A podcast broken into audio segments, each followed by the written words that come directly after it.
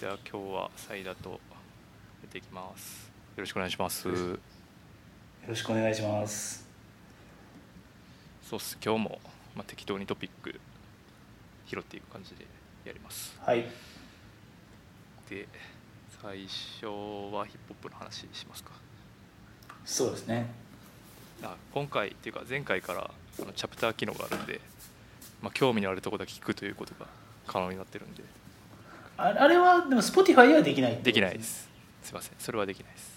だからポッドキャストだけできるっていう。そうね、アップルの純正アプリと,、えーとはいオーバーキャストってアプリはできます。うーん。なんで、まあ、ヒップホップ興味の人はスキップしてください。まあ Spotify はもともと音楽用だからっていうことなんですかね。まあそうね、わかんない。まだチャプター機能にと対応してないですね。わかりました。はい。で、はいどどっちどっちからいきますかフリースタイルダンジョンからいきましょうか。はい。そうですね。最近結構大きめの事件が。そうですね。あのラスボス交代とまあ一つ区切りがついた嫌に思うので語っておきたいと。語っておきたいという感じで挙げさせていただきました。どのぐらい見てますかどういう感じですかいや多分あのなんかあのバトルじゃない回たまに挟むじゃないですかうん。それ以外は全部見てますねおおじゃあ結構意外に追ってたねなんかもう見見るあ見て結る構から真面目に追ってましたいえいえ結構真面目まあ途中ちょっとだれたなっていう時期もありましたけどうん基本的に全部見てましたねもともとその、まあ、バトルもそんなにまあめちゃくちゃヘッズってわけじゃないですけどフリースタイルダンジョン見るみたいな、ええまあでも戦国とか行ったことないですけどまあエンターとかのとかはもちろん行ってた行ってみてたってのもありますし般若が優勝した UMB は見ましたね2008年かなあれは大阪でやってたんであれは見に行きましたねええそうなんやそうですそうですそうですそうです一人で見に行ってあ ーなんかみんなにみんな言ってたねなんでまあ近からず遠からずっていう感じでうんしたねフリースタイルダなンるジョほンどねえなんか僕も最初の方ずっと見たんですけど最初の方じゃないなシーズンあ2代目になってえはいもう結構見ててんけどやっぱどっかでこう見るのをこうやめてしまった時期が来てで何だっけブラックモンスターやったっけあブラックモンスタはいはいはーいのなんかこういうのが始まったらしいみたいなのを聞いてあそうなんやと思ってたら ABEMATV をテレビで流してたらたまたま流れてきてそれでこうまとめて全部フォローしたっていう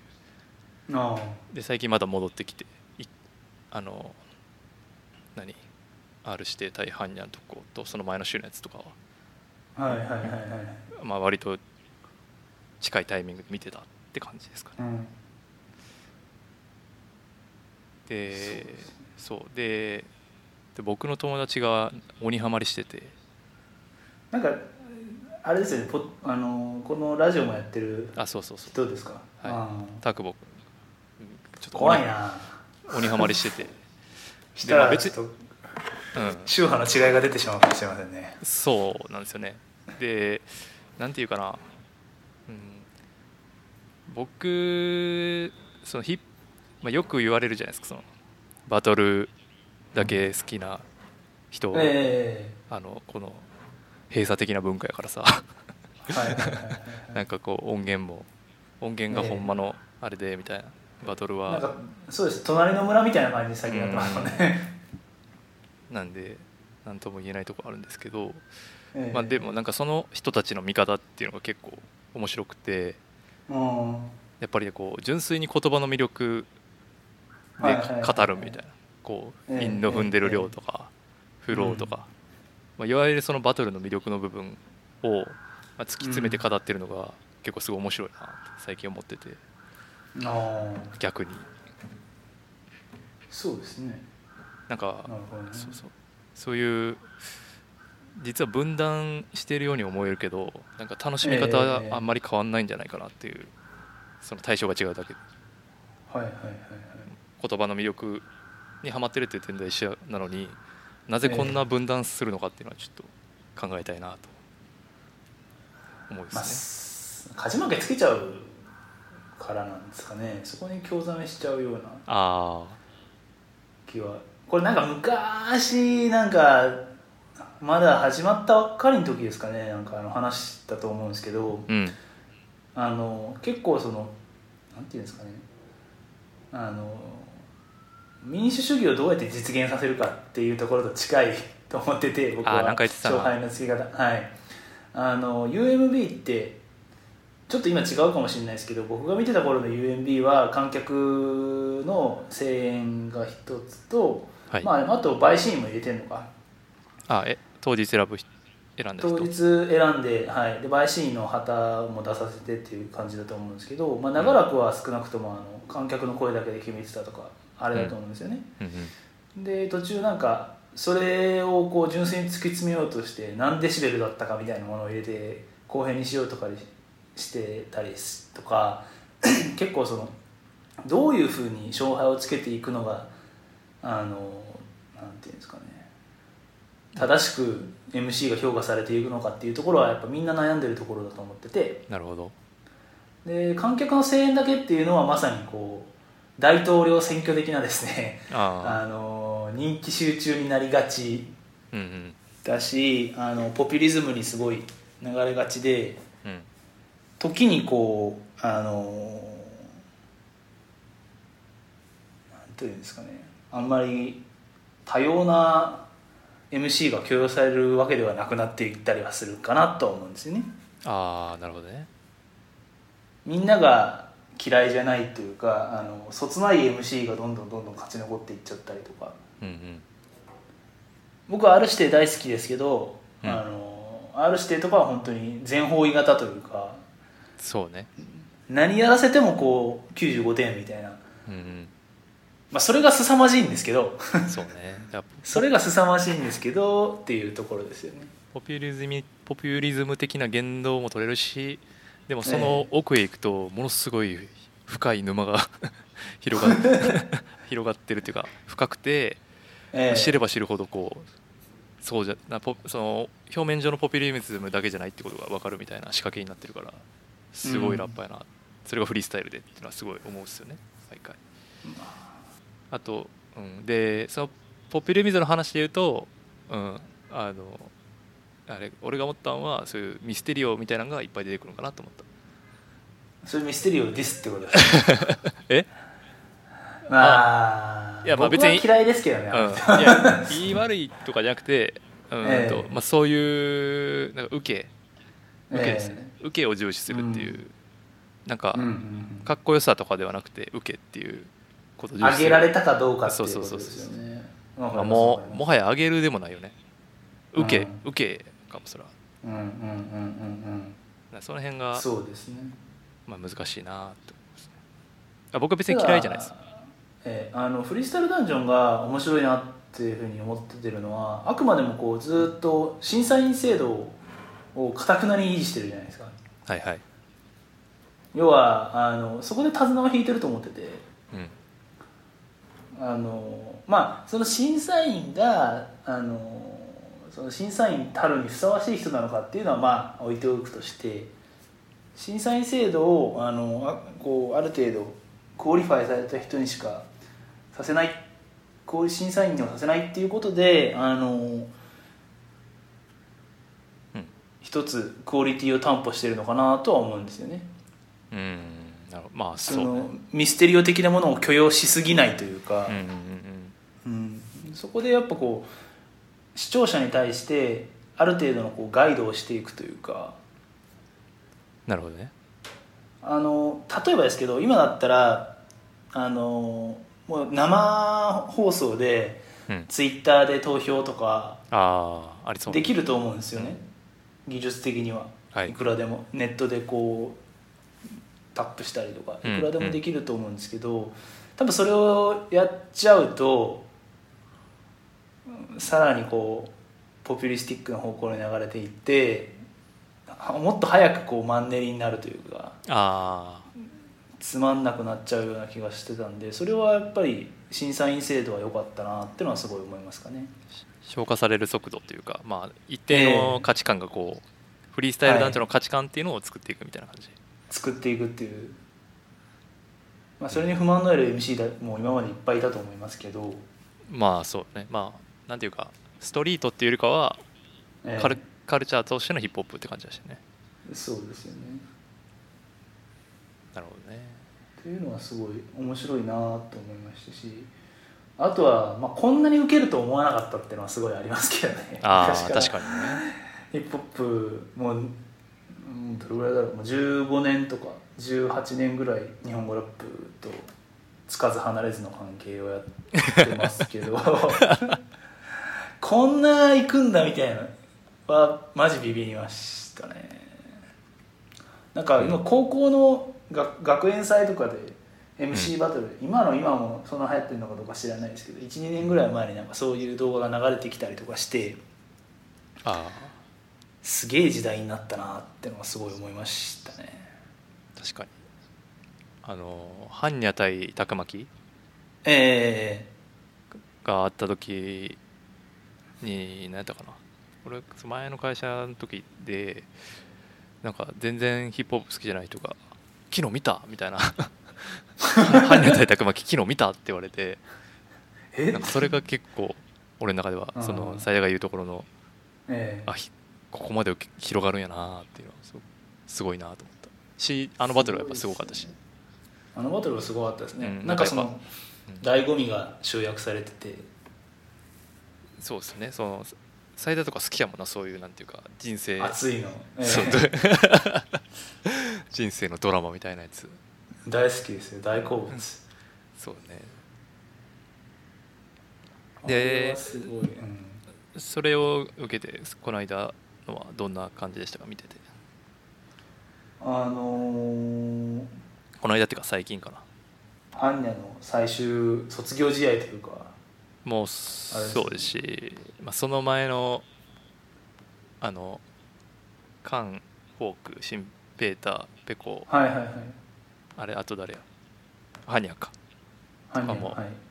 あのバトルとかも結構おおと思ったけどその辺はどうかなあのー、なんだっけそのブラックモンスターズの団体戦のやつですよねそうそうそうあれすごい まあ団体戦は団体戦でなんとかこうエキシビジョンマッチっていう感じでうんあれって実はドラマは生まれにくいと僕は思っててあああの総当たりみたいな総当たりみたいなのはなんかどうしてもこうイベント感が強くなっちゃうんでうん、うんまあそれはそんなにだったんですけどうん、ただあの最後の最後のあのフォークカーン、ハンニャのあとあと誰ちょっと相手誰だったか忘れましたけどサムと ID か、あはんの試合であの DJ セロリがあの猿のラップゲームをトラックで使ったんですよねあーあーあった気がする確かえそバトルれバトルビートでそれどうやったっけ、引退試合の直前の試合ですねうんそれは僕やっぱすあでも DJ セロリこれはこれはすごいこうこれだと思いながら選んでんだなってのはすごい伝わってきてすごい思いがそれはいいビビートチョイスだなってのはすごい思いましたかねあんまり今までいや僕が知ってる範囲ではあのは猿のラップゲームってあんまバトルビートとしてそんなにここぞというところで使われてる感じじゃないと思っててうん、まあ、みんな大好き「ストリートドリームス」とかあ証言とかじゃなくてーあーな新んかしこうい曲みたいなそうです新しくて未来への広がりが感じられるような曲だしもともとの曲が、うんあとあのちょっとエモもあるというかうんうんそこら辺のビートチョイスが巧みだなと思ってでその後にハンニャが試合やるって言ったんでもうその瞬間にこうあこれはきっと予定してないやつだと思ってあっていうのはすごい思いましたねえでもあというそれだから最直前やからあれでしょ、えフォークカンはいあれあハンニャシンペイタペコ新平田ペコは違う1試合目っすよねそれあそうか新平田ペコですわそうですわそうですわ最後そのいきなりカンがそとうそうそうぶぶち飛ばしてきたっていうそうですそうですそうですそうですそうですあのこめかみにあなんか言ってましたねそうですそうですそうですああいうのがテレビで見れるのがやっぱすごいなと思うんですよね俺が今まあ回見カンをそうですねテレビで流せるっていうのは本当にジブさんが頑張り続けたんだろうなと思いながらでもなんかあのクリーピーナッツの「オールナイトニッポン」をたまたま聞いたんですけどはいやっぱりあの最後の般若の卒業試合というか最終試合、引退試合はあの本当にアドリブだったらしいですへえうんだからもう完全にあの R 指定も準備してない感じでまあ本当にそういうのをなんかそうだなっていうの伝わってもきてましたけどだから本当にもうその場でもう純即興うんうんでやったっていう話でああやっぱそうだったんだなってそこはなんかやっぱこうああそれで良かったんじゃないかなとは思いましたけどねなんかまあうんそうねだからあのバトルがテレビで流れてるのがすごいなと思った見ながらすごいですねうん、ん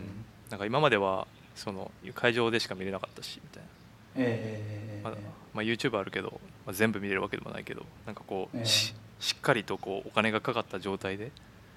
うんいいコンディションであのバトルが見れるっていうのはすごいなと思いましたね見てて確かにそうですねまあ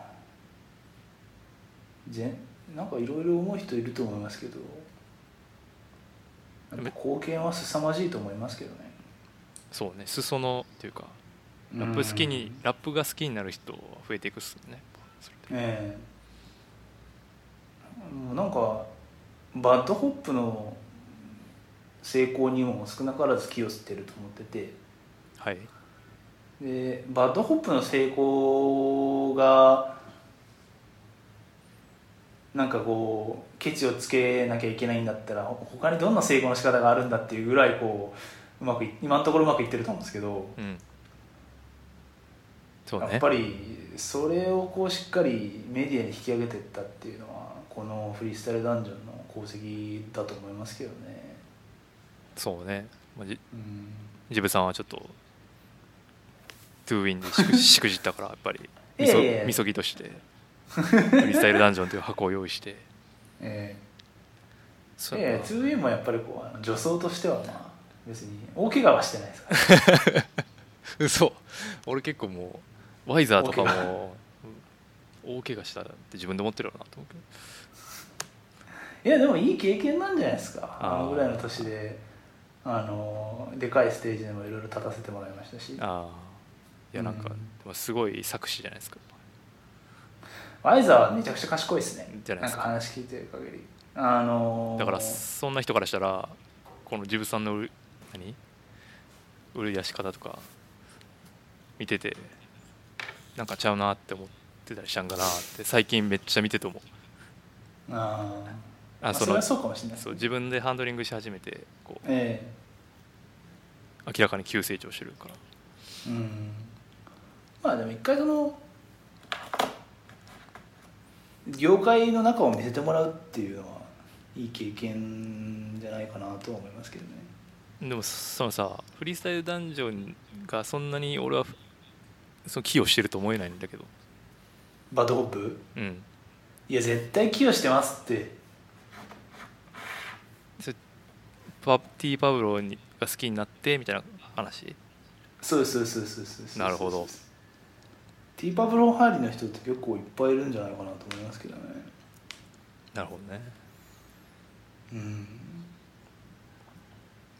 まあ確かになんか今となったら毎週バトル出てたってなんかあんま想像つかないね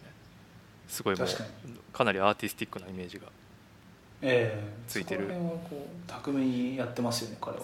そうやんなその辺がすごい難しいですよね難しいなんかこうバランスというかなんかそのバトルやってるとアーティストじゃない感、出ちゃいますねうん、出るのと同時に俺でもあとんなんやろもう一個いやなんかそのバトル出てる人だから呂布カルマとかすごい言うけどはいいや音源き音源出さないとラッパーじゃねえぞみたいないや、はいはいはいそうまあ、言うじゃないですか、はい俺もあその音源をかっこいいと思ったことがないやつがそれ言うとちょっと見てる 側はなんかうんっていう 感じはするんですよねまあで打者、まあま打あ者そうっすね打者委員会っていう話やからそのクオリティの話してるんですけどこっちはってだからそれはなんかそれはディスになりえなくないかってことを言ってるわけよ俺は別にでそういうディスの仕方しなくてよく ないいやでもロフカルマは自分の曲は絶対かっこいいと思ってるからそそれは言い続けるんじゃないで すか、ああそうね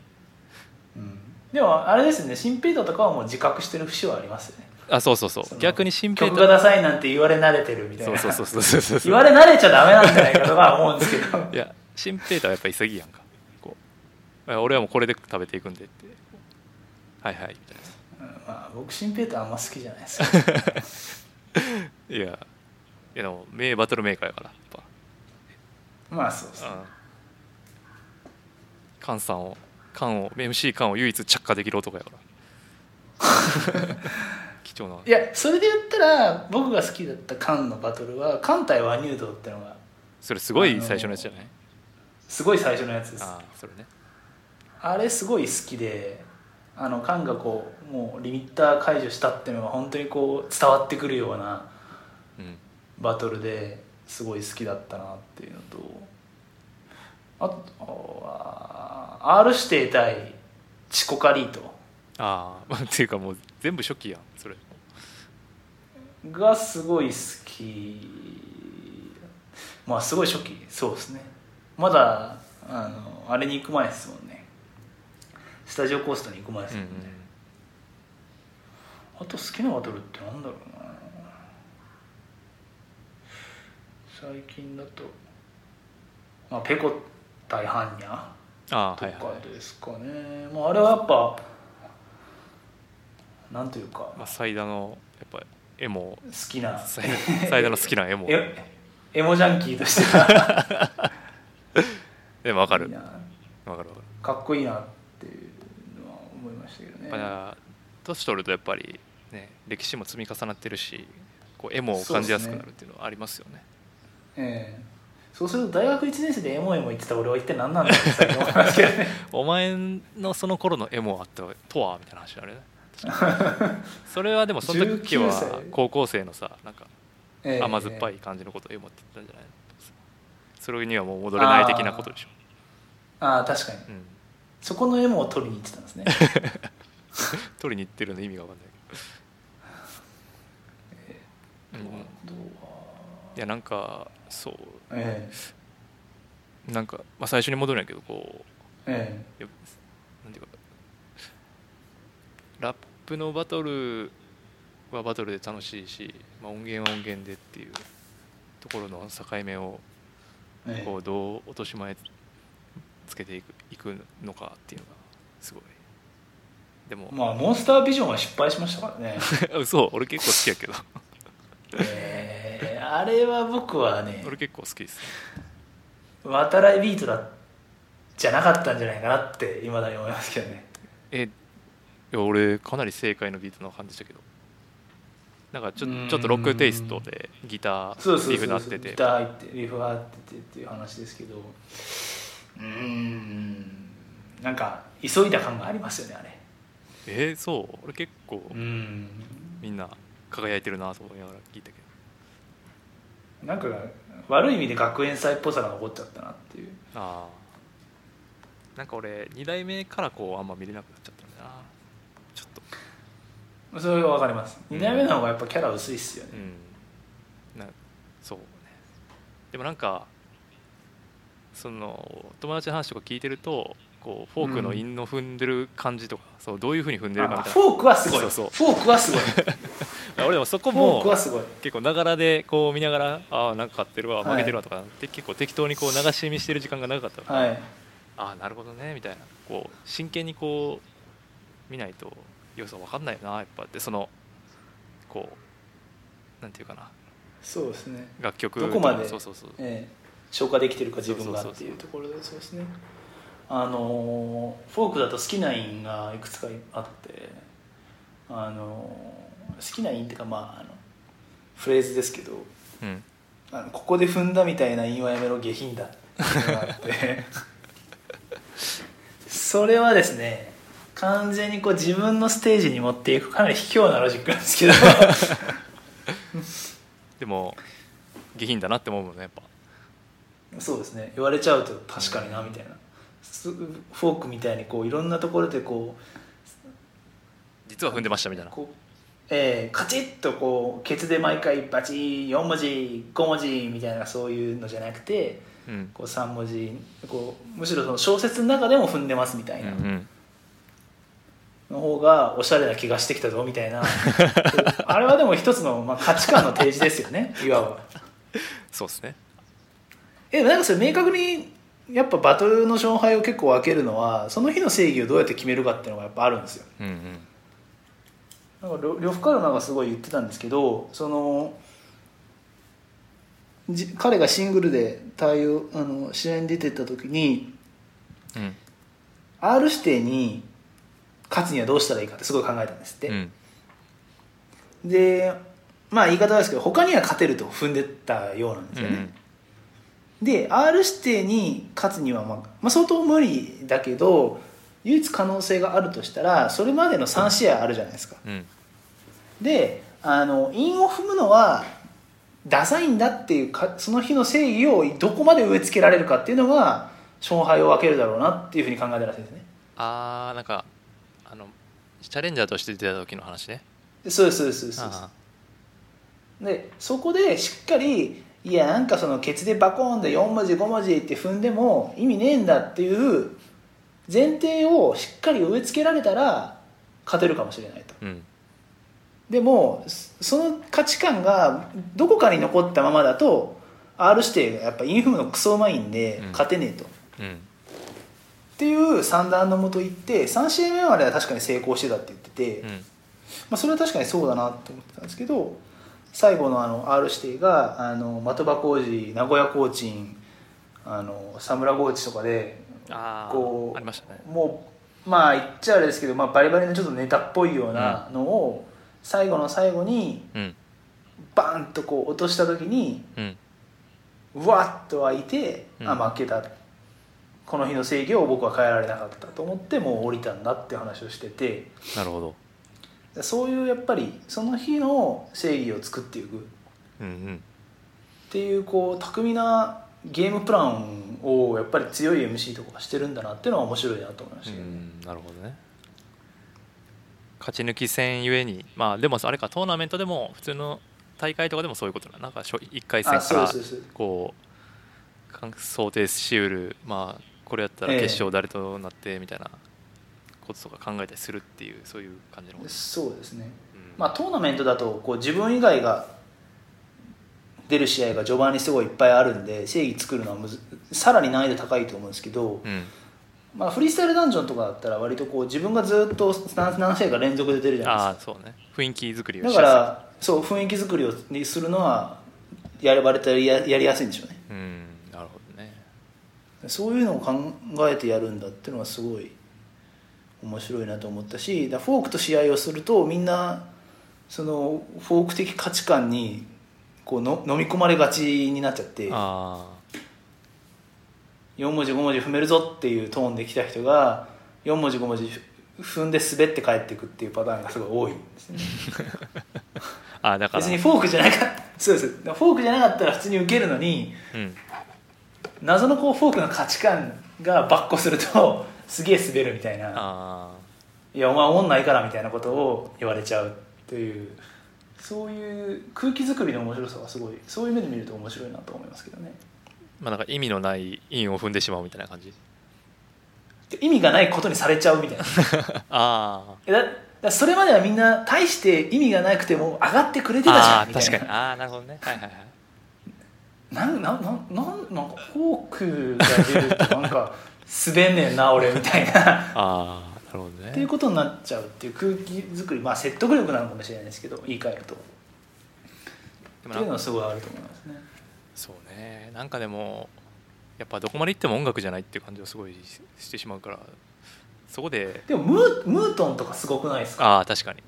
はいはいあの人はすごい即興と音源が近いタイプの人な気がしますけどねそうでもね逆に近いとだからムートンとかアルバム音聴いてたけど聞いたけどわかりますでビートとかもやっぱかっこいいビ海外のビートメーカーとか使っててそうですねスタディックあスそうレイカーとかそう出てましたねでグラディス・ナイトとかも入ったしええなんやけどうーんっていううーんっていう感じだったよな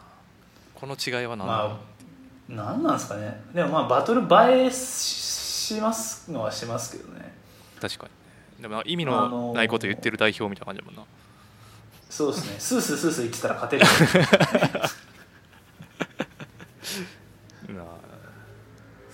ああのサイモン・ジャップとムートンのバトルって見たことあります知らないです YouTube とかで多分上がってると思うんですけど、あれは戦国なのかなわかんないですけどそのちょっと一回見てほしいんですけど「悪魔とシャロウィーダンス」っていうので脅すんですけど最後あーなんか見たかもしんないですねあの4小節目ちょっとこうもたれかかるような感じで「悪魔とシャロウィーダンス」って落とすんですけど、うんそこでもうバコーンって上がってああ意味意味わかんないんですけど悪魔とシャロウィーダン スダメだろみたいな確かにでもなんかすげえハマってそれがうんいいっすねバーンってなって、いいっすねいやーだって言いたくなるもんなやっぱうん、そうそうそうそ意味意味はとにかく置いとういて今なんかかっこいいっていう、うん、そうね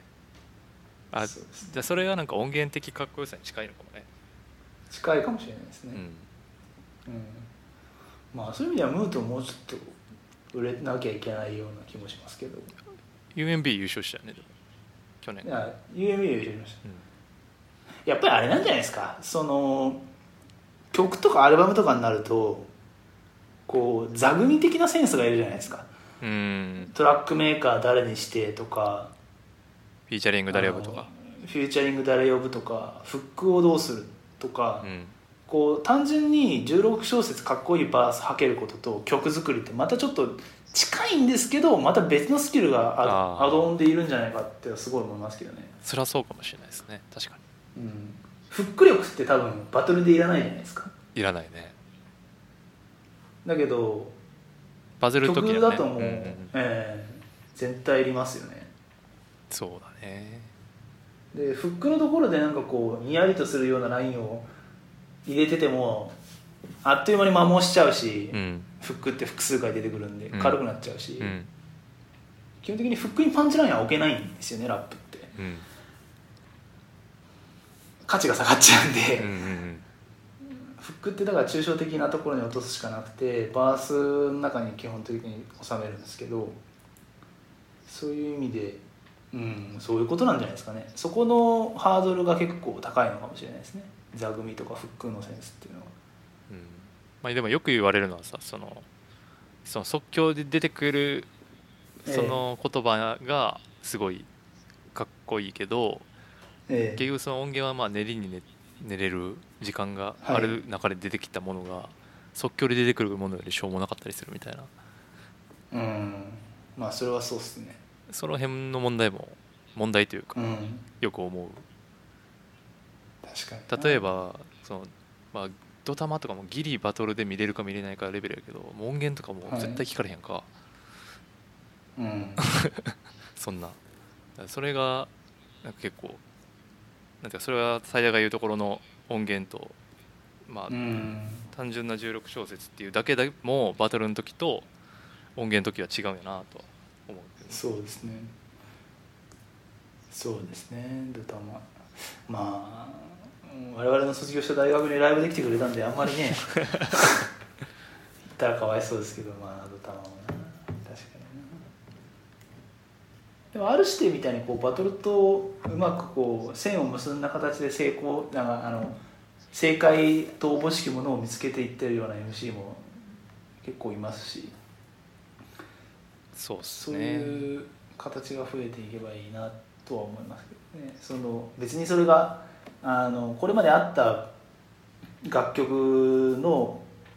中で認められるようなあのフォーマットじゃなくても、うんうん、まあなんどかっちかっていうとこうインディーロック的なものに歩み寄ってるんじゃないかなっていうふうには僕は思うんですけど R 指定は。まあ、インディーインディーロックっていうかもうロック普通にロック普で通すねに、うん、うんだからまあそうなんですねその辺が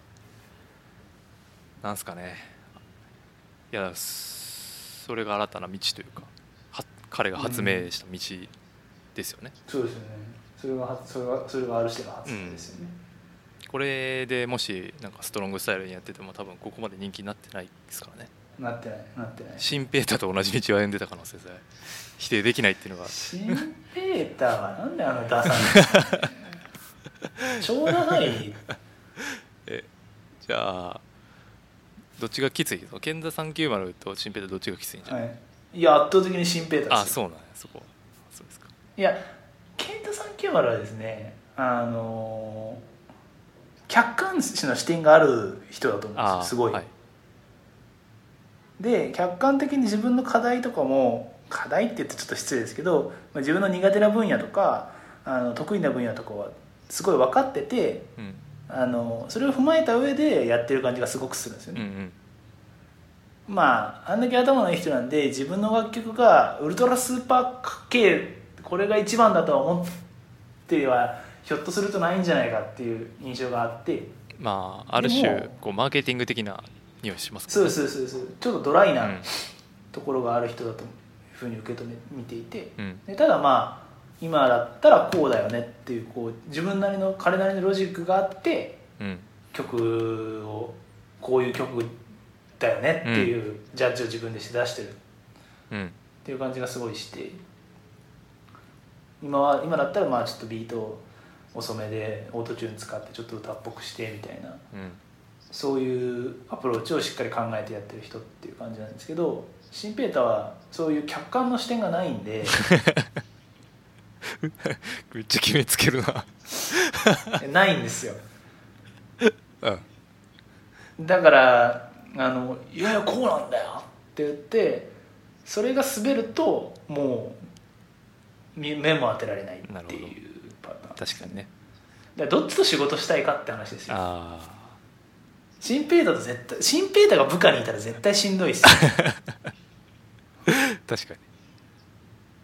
でもなんか俺は認められねえみたいなことをずっと言うわけです よいやでも全然営業成績上がってないよねって言ってもいやこれが俺のやり方みたいないやそれはあの成功せえへんと言っちゃいかんやつやからみたいな あーだけど賢者さん決まるが部下だったら多分こう自分なりにこういろいろ考えてあああなんかあそうなんや、まあ、そういうやり方もありやねっていうのを多分持ってくるあああ数字とともにね多分、えー部で一番とかそういうぶち抜けた業績は上げられないにしてもすごいあの助かるな安定して数字が読めるね佐久間君はみたいなそういう感じに多分なる お前ほんま適当言うよな いやいやでもなんとなく想像できませんわかああまあ言わんとしてることは分 かるりますよね言わんとしてることはええなるほどねそうですそうねいう感じですねだから缶とかはあのまあいろいろあ悪いことはすると思いますけど仕事やらせたらできると思いますけどねああそんな感じがしますねえー、なんかまあなんでお前それそのやり方で稼げるんだみたいな まあ一個も分かんないけど、まあ、数字上がるんだねみたいな確かになそんな雰囲気がありあますよーねなんかその仕事に置き換えると結構すごい分かりやすいですねうんは面白いですねそれねいで次はちょっとスカイハイちょっとヒップホップ関連でそうですねスカイハイはいやほんまになんかああって思ったんですよね最近その、うん今なんだっけえっ、と「幻冬舎」の編集者の箕輪康はいは介いはいはっいていう人がいて、まあ、その人界隈あおよびあの人って幻冬舎の社員なんですか今社員なんかなちょっと分かんないですえど社員やったかなもともと社員ですよねでも編集者で今はもう独立してるからちょっとそこまで知らないんですけどすいませんはいはいはいでまあその一回りでこうわーってまあいるもともとそのサロンビジネスをやられて、うんやれていると、まあ、サロンビジネスっていうのは、まあ、月間いくらか56000円やったかな確か払ってえっ、となんかこう共同体こあれココミュニティがあって、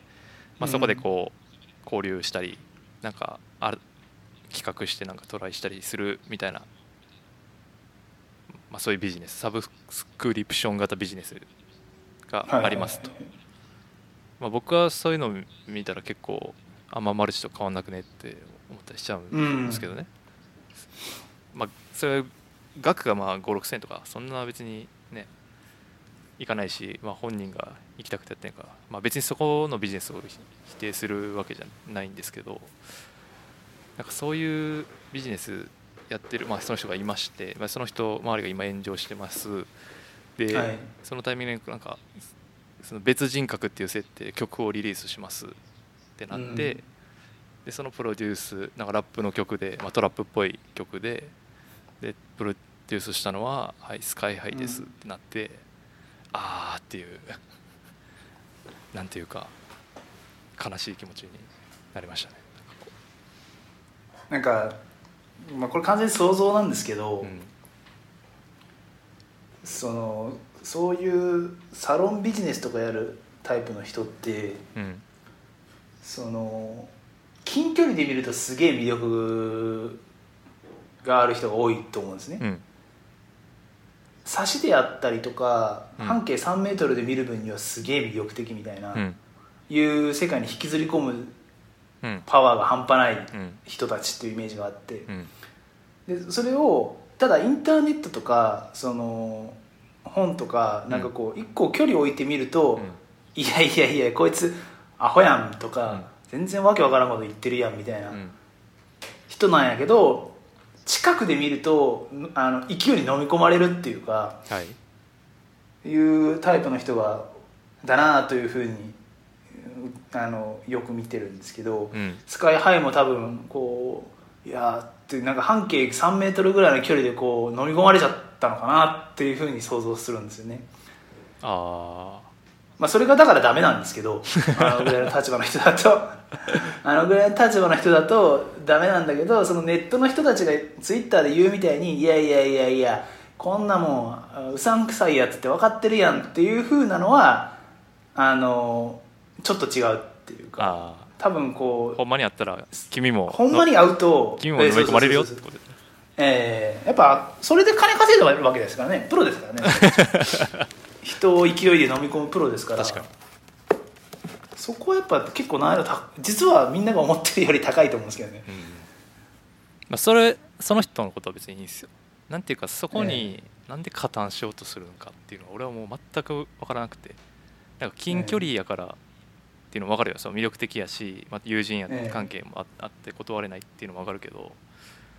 なんていうかその断るごとに俺はヒップホップがうんぬんみたいなことを割と言うやんかなんかこまあリベラル地区というかエデュテインメントしたがるタイプですよねうそうなんですよね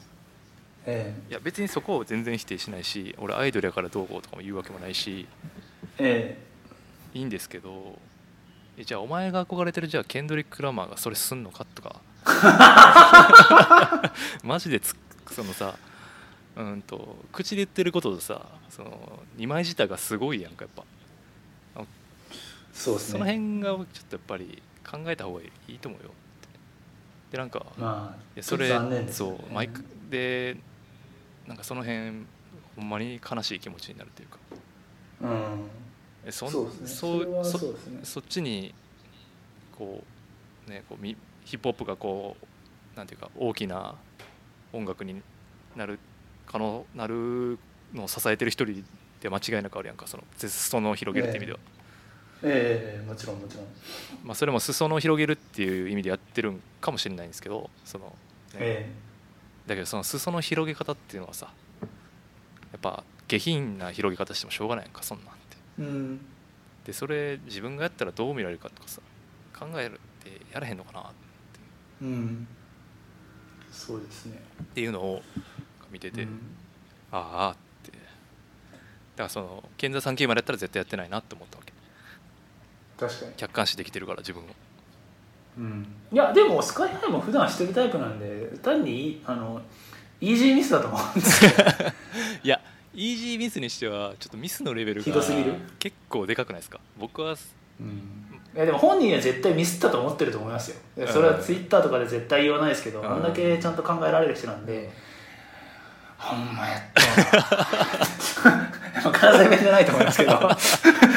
それそれは思ってると思いますねいやほんまにもうやめてあげてってなんいうそうやねんななんかさいや毎回そう思うねんなこうなんかそれこそモーメントと曲やったりさあはいろんな若手とやったり、まあ、サルとやったりとかさ、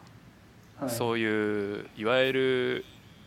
まあ、村って言い方あれやけど、まあ、じゃなくてこう、んその自分のフィールドっていうのはその普通のに日本人のラッパーよりは広いフィールドで活動してるじゃないですか、まあ、そこにそのいわゆる日本語ラップ的なももの日本のラップえのええ今の、まあ、なんていうか核の部分というかもっとコアなそうですね部分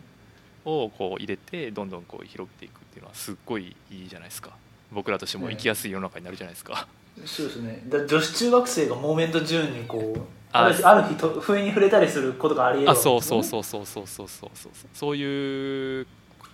まあそれやったら人生踏み外したんじゃないかという気もしますけ どそうそうまあそれは置いておいてでもなんかそういうあこういうラップってこういうのがあってこういう人いろんなスタイルがあってそうですねとかそういう新しい出会いがそうそう極めて意味がこういうと思うけどたまにこういうさちょっとマジかよっていうもう信じられないミスをするからさ、まあ信用できへんなっていつも思うんですよね、まあいやそんそうですねそれやったらもうさ振り切ってこういや僕アイドルラッパーなんでってやっとけよっうんていつも思ってしまうですね僕は心が狭いまあただその分かんないのはう、んあんなにこうスカイハイってバーンって打ち出されるっていうのは双方の中で合意されてたのかなみたいなのは思いますけどねそういう汚いこととかはあの箕輪でしたっけ、うんとかをやってきそうあーゴーストライティング的なあえー扱いのはずだったのに、にしときますからみたいなこと言ってああまあそれやったら別にみたいな確かあーやりますよみたいないおそれは一つ深い考察ですねやそういうこう小ずるいことししてきそうじゃないですかああいう世界の大界隈の人って、いや名前出しませんからもうそこは安心しておいてくださいみたいなこと言って「ああじゃあまあ」みたいな感じで「かけましょうか」って言ったら「えっ!」てこ PV めっちゃスカイハイって出るやんみたいないやじゃあねそこなその隠し隠しておきますからやってくださいって言ってやってるのがもうやばいやんかいや断それれよはそう断っとそけれよはっそうていそうれのははそうですね思いますねうんやっぱその辺すごいでも難しいよなってセルフブランディングというかプロデュースするっていうのは難しいすですごいうん難しいなと、そうですねであのなんか提供してうんそのトラック渡しただけなのにその後々エグゼクティブプロデューサーでなんかこう責任を負ってるみたいなふうに語られちゃったりすることもありますからねああなるほどねな昔その有名な日本語ラップオタでは有名な話なんですけど、うんデブラージが森田剛にあー楽曲を提供してやってる話あるじゃないですかなんかあありましたね一曲はいはいええでそれがリアルじゃないみたいなうんうんアイドルじゃないかみたいな、あでも曲自体は僕一回聞いたことありますけどまあ普通に、うんまあそこそこかっこいいなっていう感じなんですけど、うんまあ提供でもそこまで言われるのって結構辛いな難しいところやなっていうのは思ったりしたことあります、うーんなんかさそうアイドルは別に全然気になれへんやん、まあほあの箕輪さんの話とは全然違うと思うんですけうん、ど、やし俺別にそのアイドルだったりとかさに書くのは逆に別に面白いから別に好きやねんし、いいんやけどなんかこう割とまあそのビジネスが悪いとは言わないがまあ旗から見たら結構やばい匂いがするじゃないですかまあ箕輪っていう時点で、美濃輪っていうかそのサロンビジネス自体がさちょっともうきな臭い感じすごいするじゃないですか、まあこれおじさんなのかは知らないですけどそうでも大きい大学はいらないって言ってますからね、うん、そうそうそうだからそういうまあすでもあれかファンクラブみたいな感覚なんかなファンクラブ感覚に見えるんかな、そういう世界で育ってるとまあもともとそういうって人から金取るビジネスしてるわけだからあんま変わんないのかなじゃあどうなんですかね、なんかうんそうね僕はなんか小ずるいなっていう気がしますけどね、なんかそうやねんなそうなんか小ずるいんだよなっうんていう話でしたこれ言いたかっ死ぬこと以外かすり傷っていうふうに言ってるわけで箕輪和さんがね、たはい もうちょっともうほんだかまらその言葉が今スカイハイに送られるべき間違いない箕輪さんが間違いないでそうやって本当に言った時にスカイハイがそうだなって思ってくれるかどうかっていうことですそようやなそれがその人の説得力だと思いあますねー確 かに僕お前じゃあ今の状態のスカイの範囲にそれが言えるんだって いやもう死ぬこと以外かすり傷やからって言ってそうやなって思わせれたらそれはもうやっぱ本物の対人インパクトのあるやつですよねいやでもこれでさ別に俺がそのサロンビジネス気持ち悪いなって思ってるからこう思うけど別にそう思ってなかったら、ああ曲提供したいんやぐらいしか思わないですよねうんそこは見誤ったんじゃないかなと思いますけどね、うんまあだからスカイハイがいやでもそれは分かんないよその全体としては気持ち悪いって思ってない人の方が世の中多いのかもしれないし、うんどうなんですかねまあ分かんないけど、まあ、俺はシンプルにちょっとほんまやめてほしいなって思 ったそれでまああのー本人が辞任してる通りすごい責任ある立場の人ですからね、うんスカイハイってこれから何かやるときはお前が尊敬するケンドリック・ラーマーがそれやるかどうか判断しろ厳しいっすねケンドリックケンドリック・ラマーほど力持ってないのでケンドリック・ラマー基準を受け止めないと引き受けないといけないってこ とですいやいやケンドリック・ラーマーのことを尊敬してますって言うああめいやあこういうラッパー言うんやったらって言ことうんやったら一回胸に問えと、ケンドリック・ラーマーやったらこの箕輪に曲書くかないや書けへんな、うんやめとこうでいいやろ確かにそれでいいんや話でしたねわかりましたはいすこれ僕はちょっとあまりにもなんかもう気持ち悪くてちょっと一時言ってきたかったまあヒップホップの話はこんなとこですかねすこんなとこですかねなんか大丈夫ですか大丈夫ですとりあえずはいじゃあ次最近僕が凝ってるジーンズの話をああちょっと説明してもらえますか よくわからないですけえでもさジーンズって履きますか買ったりしますどかもう履かないです何年も履いてないです多分ボトムス何履いてるチノパンとかですチノパンでなんかその、まあ、社会人なんででしかも会社がスーツなんで、うん土日だけなんですけど、うん最近結構そのジーンズを履いててう、んで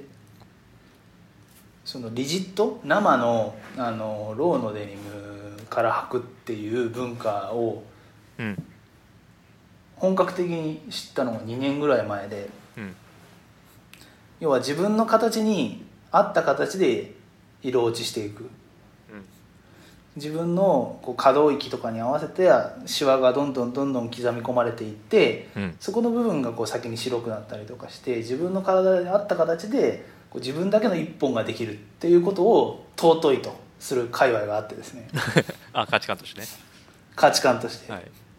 でそれがすごいやっぱ面白いなと思ってあの最近その RPSA の,、うんあの生デニムのシリーズが 3, あの3つあってですね、うん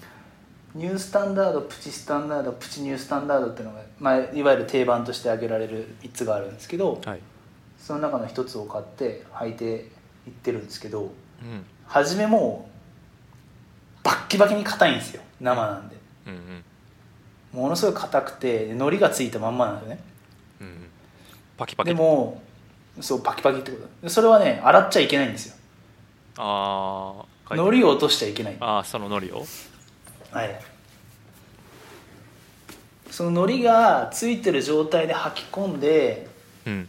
糊がついてるんでかそのシワがついた形で固まるんですよねうんうんあその自分のシワの形でそののりが効いてくそうるでってこすそとうそうそうそうそうでその固まシワが固まってから洗ってあの色を落としていくっていうプロセスを経るんですけどうんなかなかこれが奥が深くてですね面白いんですよいろんなこう洗い方がどうだとかうんうんあの普段の保存あのしまい方がどうだとかああなんかめっちゃ書いてるわのり付けしたままで履くワンそうそうそうそうワンウォッシュで履くはい生地がこれがですね厚い面白いんですよ洗濯そうねなんかジーンズやっぱしんどいよねしんどいですね ジーンズチノパンの方が楽っすよそねうそうそうしんどくて昔は結構なんやろ入った確かに入ったし何やったっけスキニーみたいなのすごい入ってたはいはいはいはいかなけどやっぱり年取ってきてお腹も出てくるとジーンズちょっとしんどいなっていう天パさん太ったんですか、 いや太ってもとはもとガリガリじゃないですか見た目ガリガリやけどお腹結構出てるんですよね僕も最近お腹出てきたんですけどえでもしんどくないこれでもジーンズ履くって言ってもさその部屋の中でも履いてるってことあ部屋の中でも入りあまあその形づけるためにってことすそうですねでももう今の段階形がもうついてるんで完全にあそうなんやあのどっちかというとこう使い込んでいってるようなそんなフェーズですねどういうでもこれってなんかそのさいわゆるうんとか減点方式っていうかさはいこう減っていく方向でこうどういう減らし方するかみたいな感じでしょそうですそうで色すとかそうですそうですはいなんかタバタバコの形にこうなってるあーデニムとか、はいはいはいそういありますねえうえ感じのやつやろ、そうですそうですそうですじゃあサイダーはじゃあ iPhone の形にこう なってるのかいや僕ポケットは何も入れてないんであのなあそうなのそういう特定のアイテムのあれはしてないんですけどでもやっぱなんかそれをあの勉強してからあの普通にお店とかでも、うんこう加工か加工してあるジーンズって、まあ、むしろメジャーだと思うんですけど、うん売ってるじゃないですか、うんで怖いのがですねこういうのを勉強してから見るとこう街で人が歩いてると、ああれすごいずれてるな足はとかそういうえどういうことこずれてるってどういうことあでその理由は結局万人に向けてしあの色落としあの加工感を出してるわけじゃないですか、はいはいなんで一番ひどいのはその膝の裏のこう色落ちを蜂の巣あっていうんですよねーうんうんいや膝でこう曲がるんでそこにこうシワが入るじゃないですか、うんうんであのシワが入るとその山になってるところが基本的によく擦れるんで色落ちするんですねその膝裏のところが白くなるってこと膝裏のところはい、だけど、あのー当然膝の位置って足の長さとかうん人によって違うよねいろいろ違うじゃないですか、でも普通にジーンズ買っちゃうとその膝の裏のうん蜂の巣っていうこう色落ちのうん、うん、特殊な色落ちうんのところがずれてたりするんですよね、あー人の体にと合ってないぞと ええだから間違って H&M とかでそういうの買っちゃうと、あれって基本的に欧州のうん人たちに向けて設計されてるデザインなんで、うんふくらはぎぐらいのところにそれがあったりするんですよねそれ言い過ぎじゃ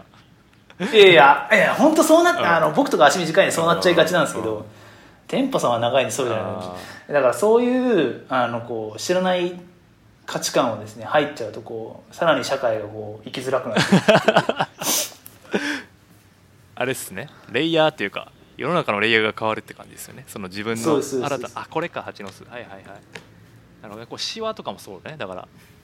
そうそうそうそうそ うああなるほどねこれ確かにふくらはぎにあったらちょっと違和感ありますねええー、ああでもわかえこれはやっぱ面白い新たなことを知った上で世界を見ると違って見え違るって見えている豊かになってんじゃないの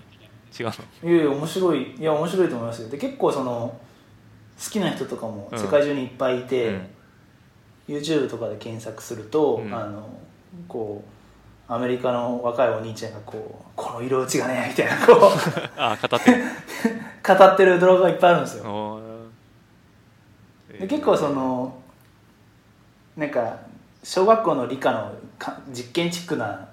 ところもあるんで、うんうんブログとかもいっぱいあってあの着用後100日着用後200日とかああなるほどね観察日記を上げてる人も結構いて朝顔みたいそうな面白いそうあ本当に朝顔って感じなんで すよ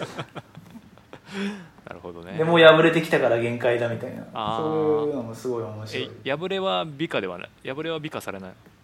その破れは美化されますよ、そのいいところが破れてきたみたいなではないええでただですねその生デニムから履くとんレジットから履くと、ん一番擦れるところってもう本当のこう股のところなんですよああ一番最初に穴がくのってじゃあもう履けないじゃんってなるってことですなんで大体そういう生デニムから卸してるブランドって、うんその修理のサービスとか結構力入れててうん大体そこにこうタダでやってもらえるとかそういうのとかあったりしたりしますねうーんだからリペアリペアしてもらいましたみたいなそういうのは結構あってうーんあなるほどねそのなんかいいものを長く使うみたいなそういう感じですかねそうですそうですはいなるほどねこれは結構面白いですよあの掘ってみるとそういう世界があるんだみたいなまあでもなんか確かにその何安いものをすぐ交換していくかいいものを買って長く使うかっていうのはまあいろいろ分かれますよね価値観的にねうんどっちがそうですどっちがいいとか別に特にないけどええあとはなんかちょっとこうちょっとマゾな快感というかうんあの履きにくいところから履いてこう自分のだいぶ履きやすくなったなみたいない や初めから履きやすいやつ買えばええやんって話になるんですけどああなるほどねあでもなんうんそれでも難しいななんかあでもそれうんどそこまでこだわり持てるかどうかってとこなんかなそうですねあんまり、でも自分の唯一もの感はいいよねそういう意味じそうですそうですそうです完全にまあオーダーメイドゃないあみたいなね簡単な感じになるっていう感じですかうんね、なるほぜどひ買ってみてくださちょっと興味湧いたかもいで RPSA は、うんその買い取りバトラーっていうのがあって、うん買い取ってもらえるんですよえその書き込んだ最大の形のかっこよくやいそうですそうですそうでえすかっこよく履き込んでたらえ元のバねトラーえっとどうどうだったかなでも結構みんなそれを目指してて APC バトラー RPC バトラーで検索していただければいいんですけ出てどきた、えー新しいジーンズと半額で交換ですねえだから普通に23万するんで1万円ぐらいにあ新しいやつが1万円ぐらいで買えるっていうそうですそうですそうですそうですおーなるほどねこういうのが良しとされるのねそうですそうですそうですそうですで、まあ、濃淡がないチャラッと落ちたやつはダメだみたいなそううーいう、んここでの正義があっ てですねなんかあれやな膝ついたりせなあかんな これ膝膝つどつき続けてみたいなことになるねじゃあでもなんかこれですごいやっぱ思うのはやっぱ土日だけだとああ時間かかするげねえ時間かかるんですよなるほどねそうねそれだけのためにこうあのジーンズかの会社に転職したいなっていうぐらいえ別にいジーンズじゃダメなの怒られるいやーへうーん海外拠点で色の濃いやつだったら大丈夫だと思いますけどね、うんなんかただこの色落ちはダメですねあのせいこの正義では戦えないですね ああ色落ちてるからねなるほどねえでそのこれニュースタンダードとかプチとかさいろいろあるけどこれははい何が違うの、えあ全部シルエットが違うっていうああ何そうスイス股上が深かったりあー浅かったりなるほどねするだけですねなるほど質感あのき使ってるテクスタイルとかは全部一緒だうとー思いますんなるほどそうですねまあうんそれちょっといやなんかこうジーンズってこう何買っていいかあんま分かんなかったからな確かにここれれ良さそうだねちょっと買ってみようかなんか超定番なんですよこのアーペー製のやつとあとはあのヌーディージーンズなうんがよくその色落ち界隈で、あえの定番として語られる感じでヌーディーヌーディージーンズってなんか233もっと前でしたっけど5年ぐらい前に流行ったじゃないですかすごいー いや知ら覚えてます知らないです流行ったんですよなんか普通にあの生の話とかじゃなくて普通にデニムのブランドとして流行ってヌーディーってえーでも結構そのバックポケットの刺繍が結構いかつくてうんこの RPSA ってあのほとんどであのパッと見ユニクロなんですよねうん超シンプうんルシなンプんルでだからうんバックポケットにも何もステッチ入ってないですし、うんうんななんとなくそっちの方がいいなと思って RPSA にしたんですけどね僕はああこういうポケットのステッチねなんかはい癖のある、そうですちょっと癖あるんですよ、うんヌーディなんで RPSA にしてえでもなんか YouTuber とかですごいヌーディー好きな人がいてああ面白いなちょっとやっぱ雰囲気違うなとか思いながら色落ちのですけどねああ色落ちの雰囲気違うなみた いー、ないや俺てっきり YouTuber の雰囲気かと思ったけどえー、違う違う違ういろいろみんな苦心しながらやってますから面白いですよ、な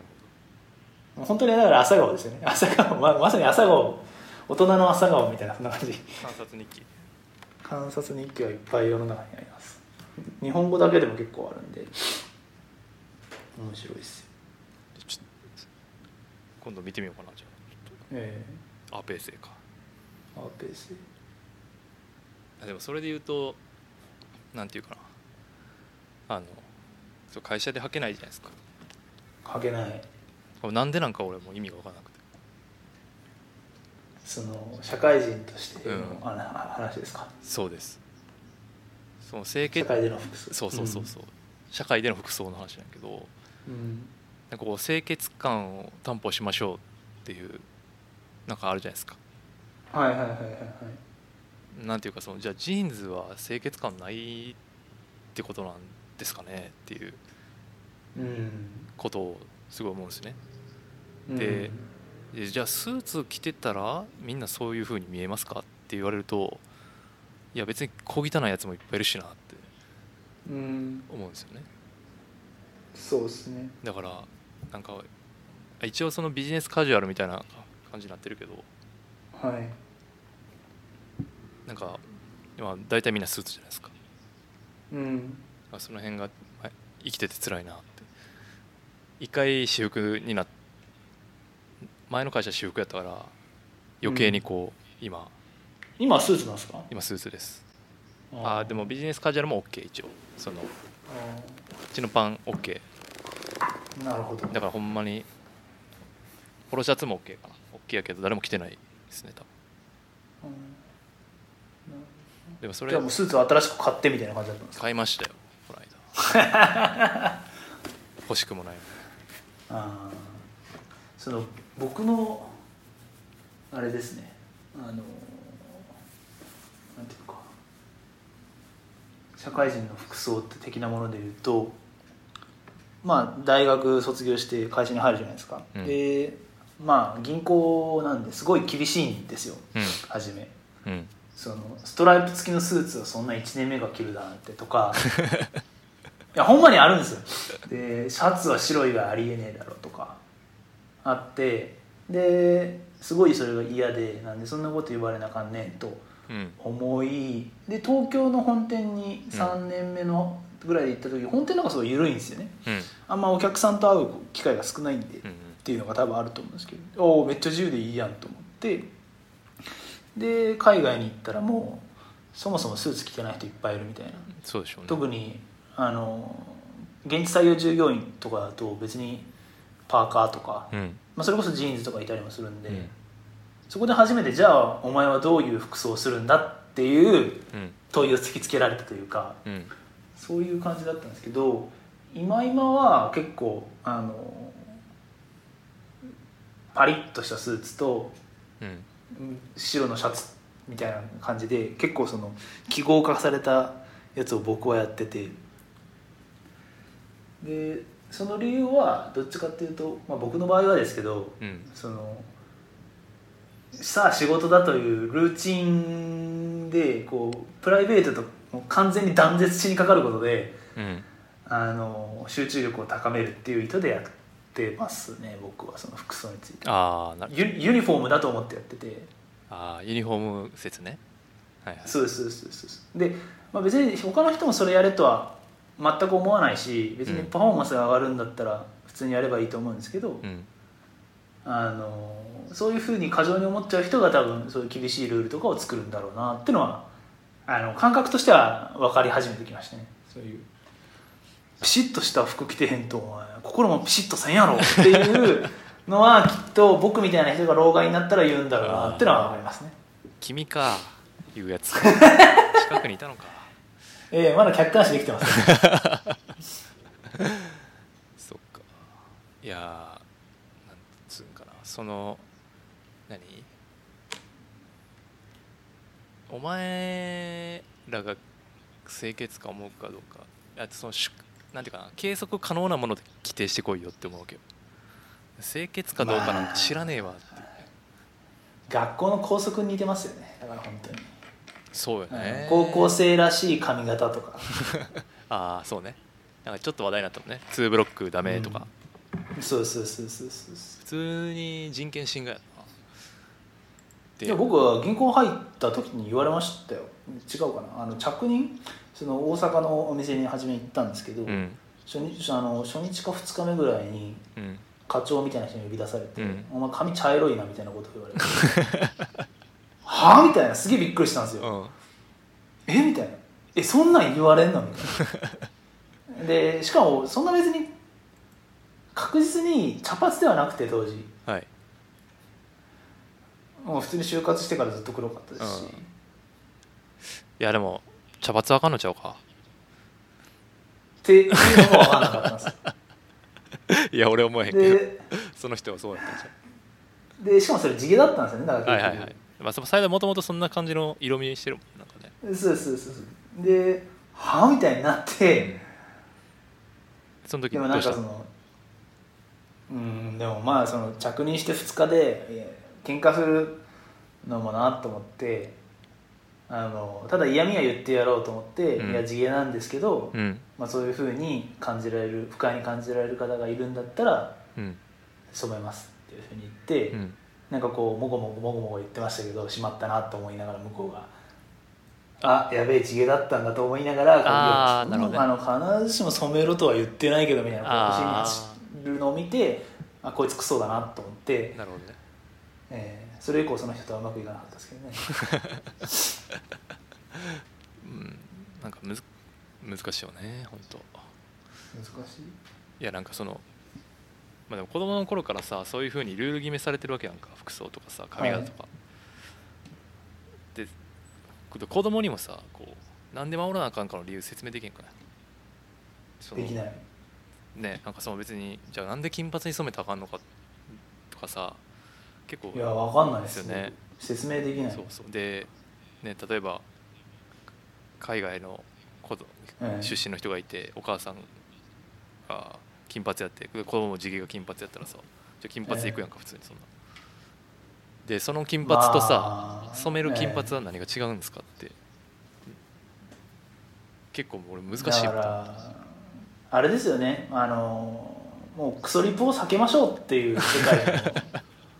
だからそこに正義はなくてうんあなたにクソリプがこうへんようにうんやめとき、うん面倒いでっていうところになとしか僕は言えないですねでもなんかその面倒い面倒いでクソリプとか組んでそのクソリプを避けてなんでこっちが自粛せなあかんないっていうの最近めっちゃ思うんですよねそれはそうですねなんかもだうからクソリプを覚悟できるんやったらもうそれはやったらえ えしただあんたも知らんかもしれんけどマジでクソリプめんどいでっていう そういうなるほどねそれぐらいですかね僕がもし子供が今いたとしたら言えるのはあークソリプねクソリプ的ないや別にそそ向こうに正義はないねんとうんあんたが正義やけ どめめんどいでっていうそこ貫いていくのは結構しんどいでっていういやなんかもうそうなるとさ本当もうなんか自粛ムード地獄やんか延々と広がるそうですねだからもうちょっとそういうの本当嫌やなと思いながらまあ、うん日々僕はスーツで会社に行ってるんですけどそんなこと言いながら 僕はもう基本的に臭くなかったらそれでいいんじゃないかなと思ってますけどねおいにがええなるほど臭くなくてなんかこ形いうん落とし物がなければ じゃないかってなんかふけふけとかあ そういう落とし物がなければまあいいんじゃないかって思いますけどねーねはい、まあでもそれこそあれですか人生行った方がリジットも成長するわけじゃないですかもちろんですよそれはそうですよねだからブログとかやってその観察日記つけてる人も大体そういう自由な会社の人しかいないですからね普段スーツ履いてますみたいな人いないですあでも逆張りすればいいんじゃん土日しか履けない人間が履くとこうなりますみた いなだっていすごいこういや進捗が遅い人ってだけじゃないですかやでも共感する人数はそっちの方が多いわけやんかでそれであーこう確かにそうそう早くできるなんかこういい感じのやり方できればみんな真似できるやんか確かにそのやり方を見つけてやっていくっていうのは一つ面白いかもしれなういですね、んまああと30年ぐらいかかるかそうね なマジで進まないんですよ、あそんな感じなんやうん、ああもうだって単に週7日履いてる人と3分の1ですからねあーそうねえじゃあ寝るときだから寝るとき履いたらそうです ね寝るとでもなんかあのよく土木の人とかで、うんあの日課ポッカ履いてるじゃないですかうんでそのブログ書いてる人で日課ポッカの下に履いてますみたいな人がいて、えどんだけ蒸れんねんとか思いながらみんなそういうちょっとあの病的な感じになっていく人もちょっとちょいちょいー、あれ冬場とかいけるやんスーツの下今にはスーツのい 下にやいやいやいやいや暑いちょっとなんか、うんまあ、冬場いけんのかないけるやろまあインドネシアでは絶対無理ですよああそうかそうかなるほどそんな感じですかねいやそうですねでもあのスーツはスーツで面白いですよいろいろ調べていくとうーんなんか別にいや面白いのは面白いと思うけどはい切んのがもうさもうなんかいや、まあ、冬場はまだいいやんかその、はいセーター着てコート着て終わりやから別に上のスーツのジャケット着ないし俺がいいんですけど夏場とか T- シャツ着ていくやんスーツっていうか、はははもう T シャツジーパンできたいやんその T パンとかチノパンとうか、んスニーカーでもう革靴も嫌やしうんしかも別に俺客と会う仕事してないしうん会社の人としか会ってないからはい別にどうでもよくないって毎日思いながらいつになったらこそりのゃそうっすねシステム変わるんやろうって僕らが大人になったら変わるんかなってまあインドネシアで誰もスーツ着てないですけどねだからやっぱもっとこういろんな人が来ないとダメなんだろうね多様な文化にならないと、だからインドネシア面白いのはバティックっていうのがあるんですよなんかそうかりゆしみたいなちょっと検索そうですそうですちょっとバティックで検索してほしいんですけどそれがあの清掃なんですよねあースーツは清掃じゃないんですよなるほどねそっかみんなこのあのなんか西成のヤクザみたいな柄のシャツを着ていていやほんまなんですそう思いませんなんかこんなガラガラしててちょっとまだ見てないんでちょっとバティック検索してみます、ああなるほどねはいはいちょっとなんかバティックパターンりそうです呂布カルマ的なシャツを着て これが清掃だとされてるんですよええやんで結構日本人とかも、えまあぶっちゃけ楽なんでうん気候に合ったものですしあの着てやってたりするんですけどだからこれが清掃だっていうのを言われるともはや清掃っていうのはあの一つのその場のすそれこそまあ同じの話ですけどその場の正義にしか過ぎないんだなっていうふうに思いますけどうんねそうやんなそうそう斉田さんはなんかいつもスーツを着ててあの人は変わってるみたいなこと言われてますから僕そうやろみんな日本人もそうですそうですそうですその結局両方の馬がどうやってルール作るのかと一緒やろだから僕はだからインドネシアで逆流フカルマみたいな感じになってる感じそういうことでしょええでこれからスーツのああの スーツを履いてもおかしくないっていう文化を作ろうとしてんのやろ別にそうそうそうなるほどそうまあだからその年々にあった清掃がある本来的にはあるはずなんでしょうけどねいやみんな着てますからねこのパティックいやなんかさこう夫婦別姓とかの問題と近いねんけどさいや別にスーツ着ることを着て否定してるわけじゃないですよ、いや着たい人は着たらええやんって思ってるわけなんでこっちは自由にしてくれよっていう着たくない人は着ないでいいっていうルールにしてくれよっていう着たい人は着ればいいんそうでですすね夫婦別姓にしたい人はすればいいししたくない人はとと揃えればいいしっていう話なんでまあでも基本的にこう管理しないと自堕落な方向に流れていくやつばっかだっていうのが多分あの経営者の視点だなと思いますけどねでも服装における自堕落で何どういうことなんそのランニングに短パンできたら困るみたいなことそうですそうで すそんなやつおらへんやんっていうふうに思うんですけど、うん多分あのそういうレベルで多分経営者を捉えてるんだろうなってのはなんか思いますけどねランニング短パンできても別にええやんと思うしな俺とかなんうんか不潔とかある程度こコードがないとこいつらは何ともならんのだというのが基本的な発想な気がします全裸で来るみたいな感覚なのかなけどねうん全裸、とかわけわからんことするやつがおるやろというところから多分発想がスタートしちゃうような経営者が多いんじゃないかなと思いますけどねなるほどまあそんなこんな感じですかそんな感じですかねじゃあ次は僕がやりたいというふうに言ったアウトルック仕事術」っていう今話題の本を読ん読んだんでその感動を伝えたいだしっていう話なんですけどいほんまに今話題なやこれ結構あの日経新聞とかの下のこう広告欄とかあるじゃないですかうんそこで結構バンバンバンバン出ててああおじさんたちの大好きな日経新聞にそうですそうですそうですそうですそうですでまああの結構アマゾンとかでもレビューあってすごい面白かったんで読ん読んで面白かったんで伝えたいんですけどはい天パさんはあれですか使ってるメールブラウザ仕事でアウトロックですかそうですねあのもうずーっとに 1, 一社目もそうですし2社目もそうだしでも3社目で初めて別のメールブラウザやってどこだどこのブラウザいや絶対知らないと思うけどノーツってやつ知らんと思いや僕ノーツですよずーっと僕社会人この10月までノーツだったんですよロータスノーツでしょそう IBM のうそうあそうですそうですこんなところに同志が、えーノーツはノーツですごいいい僕はだから社会人になってからこの2018年10月までずーっとロータスノーツを使ってきたんですよえーあそうですかご苦労様です まあノーツはノーツでいいところはあるんですけどあまあいいやはいはいあそうなあで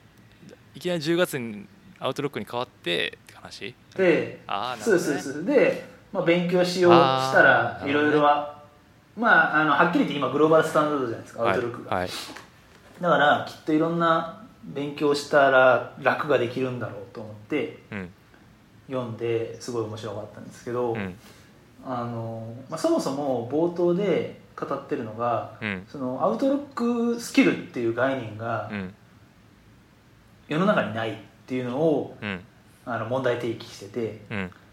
例えばエクセルスキルとかうんパワーポイントスキルとかはすごい世間に語られがちだとうんそれもあのこう業務効率化の観点でよく語られるとうんただあんたらほんまに使ってるのってアウトロックなんちゃうのああそうね触れてる頻度で言うとねそうですそうです触れてる時間はアウトロックの方が長いんちゃいますかっていうところから話が始まるんですよねうんすごい正論やんな意外に誰も言ってなかったええ正論っていう、意外に誰も言ってなかった いや確かにそうだなと思って、うん僕も結構あのパワポとか、まあワ、僕はワード多いですけどエクセルとかこういっぱいあるじゃないですかエクセルあのスキルブックとかいっぱいあるじゃあないいっですぱかいあるねでそういえばアウトロックないなって思ってでこの人のまあ試算に言うと500時間うんサラリーマンはうん年間でアウトロックに触れてるらしいんですね、で500時間ああ241うん500時間どころじゃないでしょそんな全然違うと思うですよね、んそうですそうです全然でも僕とか多俺分らもメール多いんで多分1000時間とか超えてると思うんですけ全ど然超えてるでしょだって500時間って年月20日働くとして12でしょだから240日の500、えっと1日2時間とかでしょそうです1000時間で絶対超えてますよね、 1日4時間でしょ、うんうん、そんなもんじゃん1000時間ぐらだいからそれそこのつ連れてるツールを効率化させるんだあんたどうするんですかっていうところから始まってなるほどと思って 確か確かにそうかもしれないってむちゃくちゃ手のひらで泳がされてるな、めっちゃ驚かされました驚かめっちゃそうん、ほんであうごめん超全力でダンスしてて踊らされて面る白いなと思って、うんこうぐるぐるぐるぐる読んですごいまあ34割ぐらいはショートカットキーなんですよね、うんまあそりゃそうやろうなみたいな話で、あのーまあそりゃそうですよねっていう話でしかなかったんですけど、うあんの1個面白く2つ面白いのがあってうん1つがそのフォルダ分けなんてものは絶対にやめてくださいっうんていうのがあっておうテーマさんフォルダ分けとかしてますメールルールとか使ってあ知る知るそれは非効率だっていうふうに結構この本ではあのこうちゃぶ台返しをしていてなるほど僕もあの結構フォルダ分けとか好き好きなんですよむしろ、うんあの整理したいもんね整理しして見やすいしこう情報が整理されてる感もやっぱあるじゃないですかだから単純に上がるっていうのもあってやってたんですけど、うんただこの人に言わせるとそのフォルダに分けるっていうのはまずそのどこのフォルダに分けるかっていうのを、うんあのまあメールルールを作ったとしてもあの、うんマニュアルでこうフォルダに落とすという作業が絶対残るとはいありますね残ります手で分けてでますもう一つ、たまにそうそうですでもう一つがあのコウモリ問題っていうのが嫌顔でも発生するとどういうことかというとあの A というフォルダと P というフォルダと両方にうん重複して条件がみ満たされちゃうようなメールっていうのは絶対あってうん例えばこのえーっとまあ、タイトルで差別区別してるのとおそうそう送信者で区別してるやつルールが2つあるとえあでもあれルールの優先順位で決まるんじゃなかったっけ先に送信者を優先してれば送信者の方に入るよね確かーえーでもそのど本質的にどっちにどっちのフォルダで管理されるべきなのかっていうのはああそうね難しいところが残るじゃないですか、考えないといけないよねそれえーで人によってはどうしても考えるのが面倒くさくて未放置のまま受信トレイに放あの放置されちゃったり、うんで埋もれていったりうんあのー両方にコピーしてに 2, 冊入れあの2枚メールをあ1あ個ずつ入れコたピーりとしかてねうんえーあるんですけどそれはしなくていいっうんていうふうに言っててえなんでなんてそんな見つからへんくなるやん、うんうんえーじゃないそれつどつど探すんっていううん発そうです想になると思うんですね、そんなのめっちゃ非効率やんというところに対して、この本が出してる回答っていうのは、いやそもそもメールルールっていうのは全部検索で実現できることでしょとうんうんそうですね僕だからそうその思いま検した索結果を保存してうんその検索結果保存された検索結果を毎回見に行けばそれがフォルダにあの類する代替しうるじゃないですうか、んあそれ確かにそうだなと思ってだからそのフォルダに分けなくてもその検索結果を保存する程度で足りると本来的にはうんてかその検索結果保存できるのは知らんかったわあそうです僕も知らなかったです、うんそんなんできるんやと思っうて、んだからあの田中何がしでからのメールうで、んあのこうなんていうか打ち合わせの議事録とか、うんそういうなんかタイトルがついてるとか条件を入れれば、うん別に毎回毎回手動で入れたりとかメールルール作ってフォルダに分けなくても検索結果が保存してればそこで毎回見に行けるし、うん A っていう検索結果 B っていう検索結果に同じメールがこう引っかかってもそれは検索結果だから別にメールコピーして両方登録したりする必要ないじゃないですか、うんうんうんうんなるほどそれでええやんっていうふうに言っててへえ確かにそうかもって思って あ感動してあーあそっかだからそれでええんやってのはすごい思ったっあていうのがありましたねなるほどなあそうんなんていうかなその目的の情報っていうよりかは周辺の情報も一緒に見たいんですよこっちとしては言ってること分かるうかな、んその検索やとその単語とかまあ何かしらのその条件で引っかかったものしか出てこないでしょ、えというよりこうそれ関連の案件でこ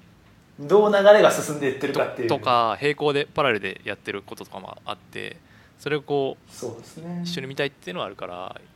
うんその辺もちょっと難しいですねでも言ってることは分かりますあのそれのそれをあのしっかりあのより精度高く、うんあの捉えていけるようにうんあの使うべきココストっていうのはフォルダ分けのコストじゃなくて検索の条件をたくさん作るこうたくさん作って精度を上げていくっていうところにリソースを割くべきだっていうふうに言ってるんですねんなこのるほどなででそれでこぼれるものはそれはもう諦めろという割り切り 何諦めるって 何どういうことその要はだからその多分どんだけ条件を設定したとしても最後こうマニュアルで入れていかなきゃいけない作業って残るじゃないですかはいはい90え100点満点のあのこう情報の漏らせを突き詰めようとするとうんああそういうことねそこはもうギブアップむしろししていいとうんいうはあの哲学なんですけどね基本がその業務効率化っていう観点で仕事のスピードを上げるっていう観点で書いてるんでなるほど100ねまあ確かにそうかもしれないなっていうのが一つとでもう一つがアーカイブって言ってアまウしトたねロックにデフォルトであるじゃないですかまあでもあれの使い方僕初めて知って確かにメールソフト大体 Gmail とかもアーカイブ一応ついてるよね全部、そうですうん、それは僕も使ってないですねでなんですかどういう使い方なんですか、僕も 分かってなくて、うんそのアーカイブって、まあ、日本語に訳するとまあ保存みたいなうんうん感じじゃないですか、うんいやいやもう保存されてるやんみたい な受信受信受信フォルダに来た時点で保存されてるやんっていうふうに思って、うん僕も使ったことなかったんですけどここで言われてるアーカイブ機能っていうのはそもそも受信トレイっていうのを郵便受けみたいなものだというふうに理解してくださいとどういうことかというとあのこう手紙とかが来た時に郵便受けにそのまま置いておく人いないですよねとうん、うん、ああそういうことねだから郵便受けを開けた時に入ってるのは何らかの対応が必要なメールで対応してないものうんまたは新着のメールのみあっあていうふうにやることであのトゥードゥリストなんて、まあ、もうもちろんメールで全部のトゥードゥがあのキャプチャーできるわけじゃないですけど、うん少なくともメールに関するトゥードゥリストっていうこう返信しなきゃいけないメールっていうのはもうそこで一覧化できるんだとああそのインボックスその受信トレイに入ってるものが今やんなきゃいけないことでそうですそうですもうどうでもいいやつはとりあえずアーカイブしちゃえみたいなことそうですもうそこはもう機械的にあのショートカットキーっていうかあのデフォルトのアウトルックのアーカイブだったら、うんバックスペースを押したらもうああのアーカイブに飛ぶんですよねうーんそうなんやだだからもうあもうどうでもええわと思ったりとかあ単に議事録が共有されてるだけだなとか思ったらもうバックスペースバックスペースバックスペースってこうあとあ飛ばしまくって、うんあのもうインボックス受信トレイは、ほんまにこう自分が能動的なアクションが必要なものうんないしはまだ読んでないやつだけにした方がうんあのすっきりするって言っててああ確かにすごい溜まっていく感じだもんねそうですそうですそうですそうへでえすで僕今までこう返信漏れとかがないように週に1回ぐらいこうめ受信ボックスをカラカラカラあのこう一個一個こうバーってなないよなないよなないよなみたいなのを週に木曜日ぐらいにやってたんですけど、うん、あそれいらんかったんかと思って ああアーカイブしていけばそうですそうですいるもんだけ残っていくからはい木曜日にもうそれはいるもんだけ残ってるみたいな感じでええええなるほどねえでもそれはもうフォルダ分けはしないっていうそうですだからフォルダ分けは結局あのーその複数のフォルダじゃなくてだから受信ボックスとアーカイブだけっていう正確にはそういう説明ですね。うんそうねっていうふうにやることで効率的にあのインボックスが管理できるっていうふうに言っててあそりゃそうかもしれないそれからアーカイブってそういうことやったんかと思ってなるほどねそっかいやーいろいろあんねやなってでも思って確かにパンドラというかみんなえそれぞれのスタイルでそれぞれのやり方ってそうですやってるそうですのがあるよねうそですもそありますあもりますメール自体はプライベートなものだからいえやアウトロックで言うとなんか会議招集とかがえはいあの会議室とそのよ会議一緒にしたい人をまとめて招集するっていうのが、まあはいできるんですけど、まあ、できるというか、ええできますねできますねなんかそれがなかなか広まらなくて辛いんですよね。なんていうか会社内でその会議するときになんか会議の予定が変更になりましたとかってメールで送ってくるんだよ、ええもう地獄じゃないですか つらーっと思いながらもう企画した方がいいですよこの森す森新太っていう人の研修いやでもなんか一応その研修はあるわけよそのあとクラウドのファイルサービスも導入されたりとか、はいはいはいとアウトルックじゃなくて Teams かなオフィスの Teams っていはういチャットサービスとか導入されてて、なんかこうツールだけわーって揃ってんねんけどねじ実は誰も使わないよそうねツールだけ揃ってもやっぱ使う人のレベルが上がらないととか意識化が変わらないとにも変わらないんやなっていうのを今眼前にこう突きつけられてる毎日ですねあこういう新しいツールとか Tips とかを好きでどんどん吸収できる人と途中で諦めちゃう人といますよねそうですね特にうちの会社というかまあ僕がいるところはすごい年配の人が多いんでうん、余計大変ですねその辺はうん、なんか今僕そのここ3ヶ月ぐらいやってたあの プロジェクトプロジェクトっていうほどじゃないですけどタスクの、まあ、最後のこう報告文書みたいなものをこうシンガポールとか東京とかとやり取りをしてるんですねでそのシンガポールの人がその送った文章に対してこうメールでこうバーってこうこういうとこはこう直してくださいって送ってくるんですようん、うん、いやそれワードにコメントでここっていうふうにやってくれんとこう2つ見なあかんやんって思うんですよ、 ああワードのファイルにこうあのコメント機能あんのにそうそうあそうーそうわかそうるそうわいやそんなことせえ へんでもこう直してほしいならもう直したらそこアクセプトして終わりなんやけどとか思いながらこうメール見ながらこう糸をあのこう指示からずれないようにこう慎重にこうあーもうほんまアホちゃうかとか思いながらでも仕事のやり方としてもそういうふうに多分固まっちゃってるんでその人はうんできないんですよねそうですねなんかその辺難しいですよね効率、いやこっちもでも暇じゃないからねうんっていつも見てて思うけど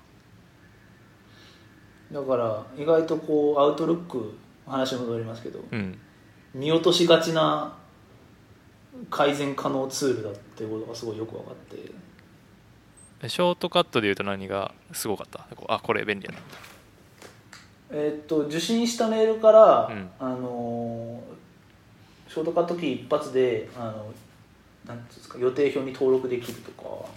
予定表に登録できるってのはどういうことスケジューラーに例えばあのこう社外からのメールとかだと、うんあのインビテーションの形に必ずしもなってなかったりするうじゃなんいですすか、るねうんそれはショートカットキーを押したらあの自分のスケジューラーに勝手にこうあの件名をあのああやった上で登録できるとかそそのういうのはいろいろあるみたいですスケジューラーにぶち込めるってことねそのそうです自なんか分のメールからそのはい他社の人からのメールからその打ち合わせのスケジュールじゃあここの日にしましょうみたいなの聞けたらそれをは入いれるってことか、そうです、ちょねっ、とあんまり使いそうにないからもうちょっと他のやつねあとは何ですかねえーっとあと僕がいいなと思ったのはあの1分後送信ルールってのを入れるっていうのはすごい意外とミスが減ることになったなと思っててあ1分後にじゃないと発信されないみたいな送信ボタンを押した後ああの送信間違いを避けるってことねそうそうそうそうそうですなるほでど大体もう勢いでパッと押して送信ボタンを、うんで1分ぐらいこうふうと思ってあ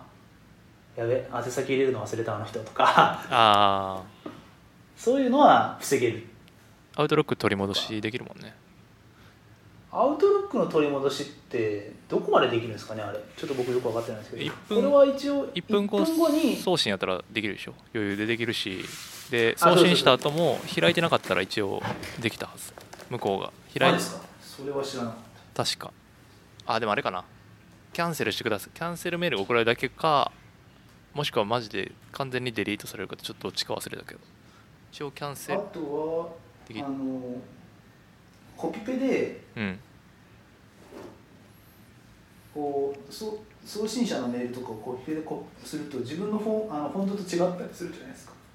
あはいはいここは M- MSP ゴシック使ってて、うこっちは U ゴシックとか、うんそういうのはコントロールスペースであっという間に統一できるとかコントロールスペースあを押したらあーフォントが自分の基準標準書式にもうあの統合できるとあかーそういうフェティッシュなやつもありますけどあそれあれやわ俺右クリックしてるわ右クリックしてスタイルを統一してペーストにしてるわそれ便利やあなとあの使えるな多分天パさんの名前とかだと、うん特にあの下の名前とか、うん変換で簡単に出ないじゃないですか、そういうのはあの署名に登録しておいてうんコントあのショートカットキーであの署名を呼び出すようにしておけばいちいち名前をこうメールの末尾に打たなくていいとかまあ天パさんだったらあの名字の方だけでやれるかもしれないですけど、まあ、例えばそういう僕とか出ないんですよああそうね最大の才がうん結構、まあトリッキーな字やからトリッキーな字だからあさいつも斎藤から 持ってきてたんですけどああサイトであの変換した時の方がサイのバリエーションが多いんですよっていうかそれ普通に Windows で単語登録すれば終わりじゃんそれはそうです そのあのピュアにサイダのサイだけについて言えばそうですあーまあでもそういう署名登録ができますよってことですねそれは使ってますできよ使ってますということですねあとそれぐらいかああでもノーツからの6年ノーツ使ってからのアウトロックはかなりの進歩があるんじゃないですかびっくりせえへんちょっとしないなびっくりしますえすごい使いやすいそうよね俺もだって逆やからさもうしちょっともう衝撃すぎて、ノーツめちゃくちゃ毎日泣きそうになってたもんなんでこんなことせなあかんねやろってなんでこんななんでこんなシステムを今から覚えなきゃいけないんだと思って辛いと思っノーツはでもノーツで結構あのこう行間をすごいいじれたりとかてそれもあれやんか芸能人のアメブロやん会議を するえーそう行と行の間にあと会議をするってただノーツがいいのはあのデータベースが簡単に作れるっていうのがあるんですねああみんなそそうだねそれでもうそうねそれすごい大変ですよね今だからみんなえもうえそこだからやめれなういちもノーツをいまだに残してる理由はデータベースに過去のアーカイブが腐るほどあって移行できないそうそうでももうノーツの IBM がもともと持ってたけどインドの会社に買収、売却されてるしそうなんですかそうやででキャッチアップもキャッチアップじゃないなバージョンアップもどこまでフォローアップされるか分かんないから結構だやからもういい加減ノーツと決別しなくちゃいそけなういっていそううそう覚悟を決めないといけないけどそのデータベース簡単に作れるがゆえに山ほどみんなデータベース作ってるからそうそう簡単にこういうできないそそううしかもそのデータベースのデータの持ち方がすごい特殊な持ち方しちゃってるから簡単にこううん抜き出したりできないみたいなっってていうののを聞きました地獄あであとすごい面白いなと思ったのはなんか OFT ファイルっていううんのがあるの知ってました知ってました OFT ファイルっ OFT ファイてルわかんないちょっと違うかもしれないですけどなんか多分そのあの特定のアウトロックの作業を、うんあのさせるようなファイルの拡張子のことを言ってるんだうとちょーんっと今のところ理解してるんですけどうんでそれを例えばあの上司の方にメール打ってもらわなきゃいけない時ってあるじゃないですかうん報告メールとか。うんうんそういう時って今僕はあのこう宛先を本文にブワーって並べてうんで CC は誰々ブワーって並べて本文これってベタ打ちでうん書いてでそれをこういちいち上司がコピペしてでああ発信ってやってるんですよねあだけどそれがあのそういうのをそのクリックした人のメールアカウントで再現するっていう OFT ファイルを作ればあのその添付ファイルを送って上司がダブルクリックしたらバババババってこうメールが準備されてああーともう押すだけみたいなあコはいはいピペ漏れとか起これないみたいな、あはいはいそれはいそうですね普通にこっちで下書き作ってそのメールを添付して相手に送るってことでしそうょそうそうそうそうそうあそうそうそれノーツでできんくてびっくりしてん俺逆にえっあと思って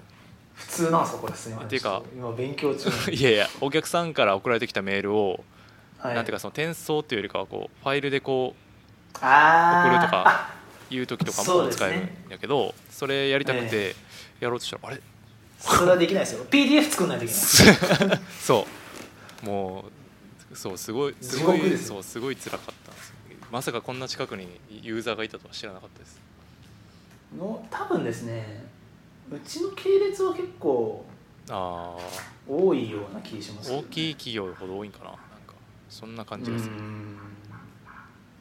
完全にレガ,、まあレガシーシステムっていうかもうもう本当もう今のワールドスタンダードとかグローバルスタンダードから完全に取り残されたゴミシステムでみんなが時間を年間数千時間ぐらい多分無駄にしてうるんから、その辺最近もそうですね見ててまた辛いですよねそれも いやだからもうみんなアウトロックを勉強すべきなんですよそれねどうせそんなパワポとかエクセルとか使わない人がほとんどなんですから、確かにじゃあちょっとえ読んでみようかなーエクセルの VLOOKUP なんてそういうマニあの、まあ、それがどこまでマニアックかっていうのは業種によると思いますけどそういうこうとくと時々しか使わない機能を網羅的にこのおしんあの染み込ませていくよりはメールの方が多分汎用性が高いっていうのは自分なりに納得がいったんでぜひ、そうですねえーあの Kindle もありますんでぜひ Kindle でそうちょっと一旦立ち読みしてみますはいはい、じゃああとは何でしたっけあでインドネシアのデモデモなんすか全然知らないですえマジっすかもうこっち今すごいことになっててあのー5月の22日21日かにあの大統領選挙結果が発表されたんですよね、うんはいでまあジョコイっていう現職の大統領が勝ってプラボボっていう対立候補が負けたんですようんで何が起こったかっていうとその対立候補のあの人がそ の自分の支持者に対して暴動を起こせと抗議しろとうんいうふうに言ってもうその日からずっとこうデモとかうん投石とか起こりまくってて、あのもう日本人学校とかもうここ1週間ぐらいずっと休校なんですようんでうちの会社はあの一番その白熱した時の午後だけだった休みにしたんですけど会社によってはもうずっと自宅待機とかうーんいう状況になっててテレビのニュースもずっとそんな感じですしうんうんあのちょっと危険なエリアとか行くとあのこう警備隊とそのデモの人とかも追いやって何人死んだとか300人怪我したとかそういう今状態えー、いやでてかソーシャルメディアが制限されたりしてるねなんか利用そうがですそうですだからあの今僕 LINE とかでうん送れないんですよ、あのピクチャーとか動画とかええ文字だけこのスカイプは別に大丈夫だねスカイプは大丈夫ですけどあのローカルネットワーク使っあの電話回線うん使ってる時は、あのできるかどうかわかんないです今僕いあのい w i f i 使ってるんでできまあすけあどそうねなるほどねえええそんなん簡単にできんねやみたいな 恐ろしいしコントロールされるでその、えー選挙で負けたからって言ってこう暴動をけしかけるっていうカルチャーも怖 いしだってもうそれやるんやったらもう初めから暴動でええやんってもうバトルやんっていう話になるじゃないで すか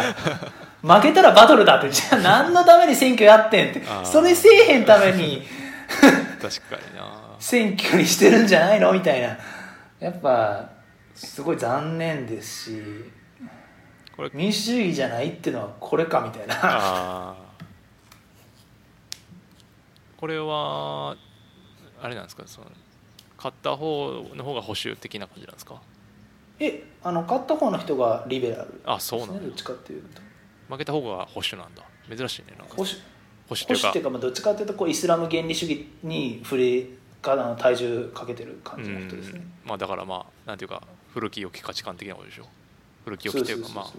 まあ、うえーなんかでも世界のトレンド的にはそっちが勝ちそうなもんなのにね今の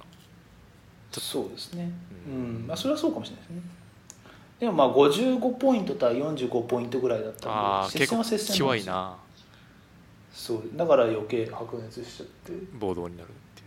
う暴動になってえだから夜夜中になんかこうパンパンパンパンパンってなんかこう爆竹みたいなのが鳴ったりとか、え花火が上がったりとかなんで花火なのかはよくわかんないんですけどー でも結構怖いんですよねでもにでもには言ってないの行ってない行ってない いや本当に危ないですからも入っうて日ない本人全員強制送還するかみたいな話も一時期ありましたからねうち、えもう全員もうあのビジネスクラスでも何でもいいからちょっと万が一のことがあると大変なことになるから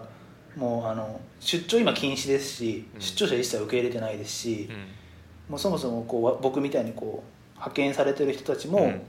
全部日本に返すか、でもあのそれをうんうんあのある程度こう、まあ、社会的インパクトのある会社がやるとみんあなのいなくなるよねこそうそう混乱を招くしそれがあのインドネシアを見捨てたみたいなことを言われたらどうするんだとかほんまやそういうことも考えなきゃいけないとかおれよそういう話になってそう そうそうだからおれよだからそれぐらいもう今あの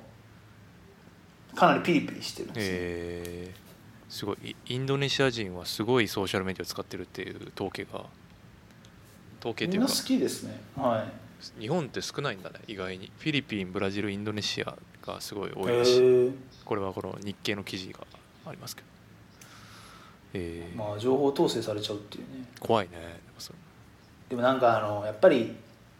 混乱に乗じて、まあ、日本の東日本大震災の時もそうでしたけど、うんもう本当かどうか分かんない情報がもういっぱい拡散されてくるんですよあねーで日本人の日本人の僕ですら受け取る量が多いなって思うんで多分こうインドネシア語のソースに普段触れてる人とかだったら多分その30倍40倍あると思うんでああ恐ろしいですよね。デマ問題ねうん、なんかその過剰にこう危機感を煽るようなものだったりとか、うんあの対立を煽るようなうんあの警備隊の中に中国人がいるらしいとかうんうんそういうなんかあへ根も葉もない話とか、うんあの救急車があの借り出されてあの投石の投石に使う石を運んでるからあのこれは政府も認めてることらしいとかそういうレベルのことがあいっぱいこうああでもないこうでもないっていうふうに拡散されてでもう3日目になると軍隊は疲れてくるとかなんか本当かなみたいなよくわかんない軍隊もちょっとストレッチアウトしてタイヤードだからこの日が狙い目だからデモをやろうっていう話が回ってきたりとかーうーん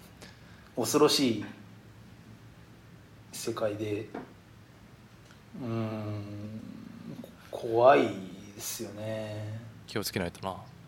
うん、だから僕ずっと家にいるんすいたんですよね、うんだからその帰れって言われた日とかはうんでも基本的に一切外に出ずに全部こう宅配でご飯とかも取ったりとかしてやってたんですけど、うんそういうことって日本では多分ないじゃないですか、だなっいねて衆議院衆議院選挙で負けてあの、まあ、立憲民主党かどこなのか分かんないですけど、 なんか暴動を起こそうっていうあ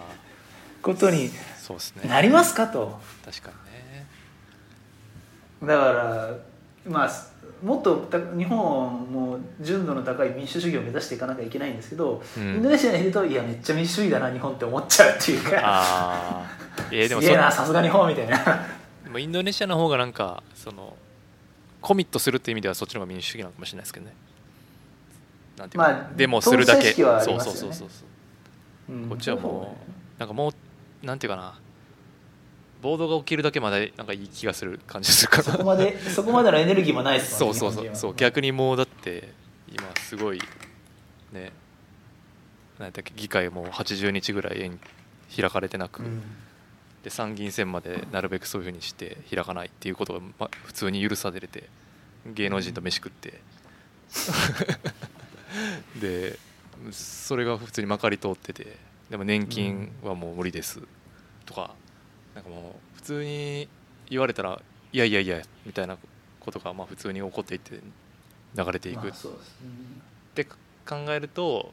うんまあ、方法は良くないとしてもなんかそういうコミットするっていう意味では、デモのとかある方がまだ健全な気も、まあ、暴力は本当は良くないと思うけどなんかまだ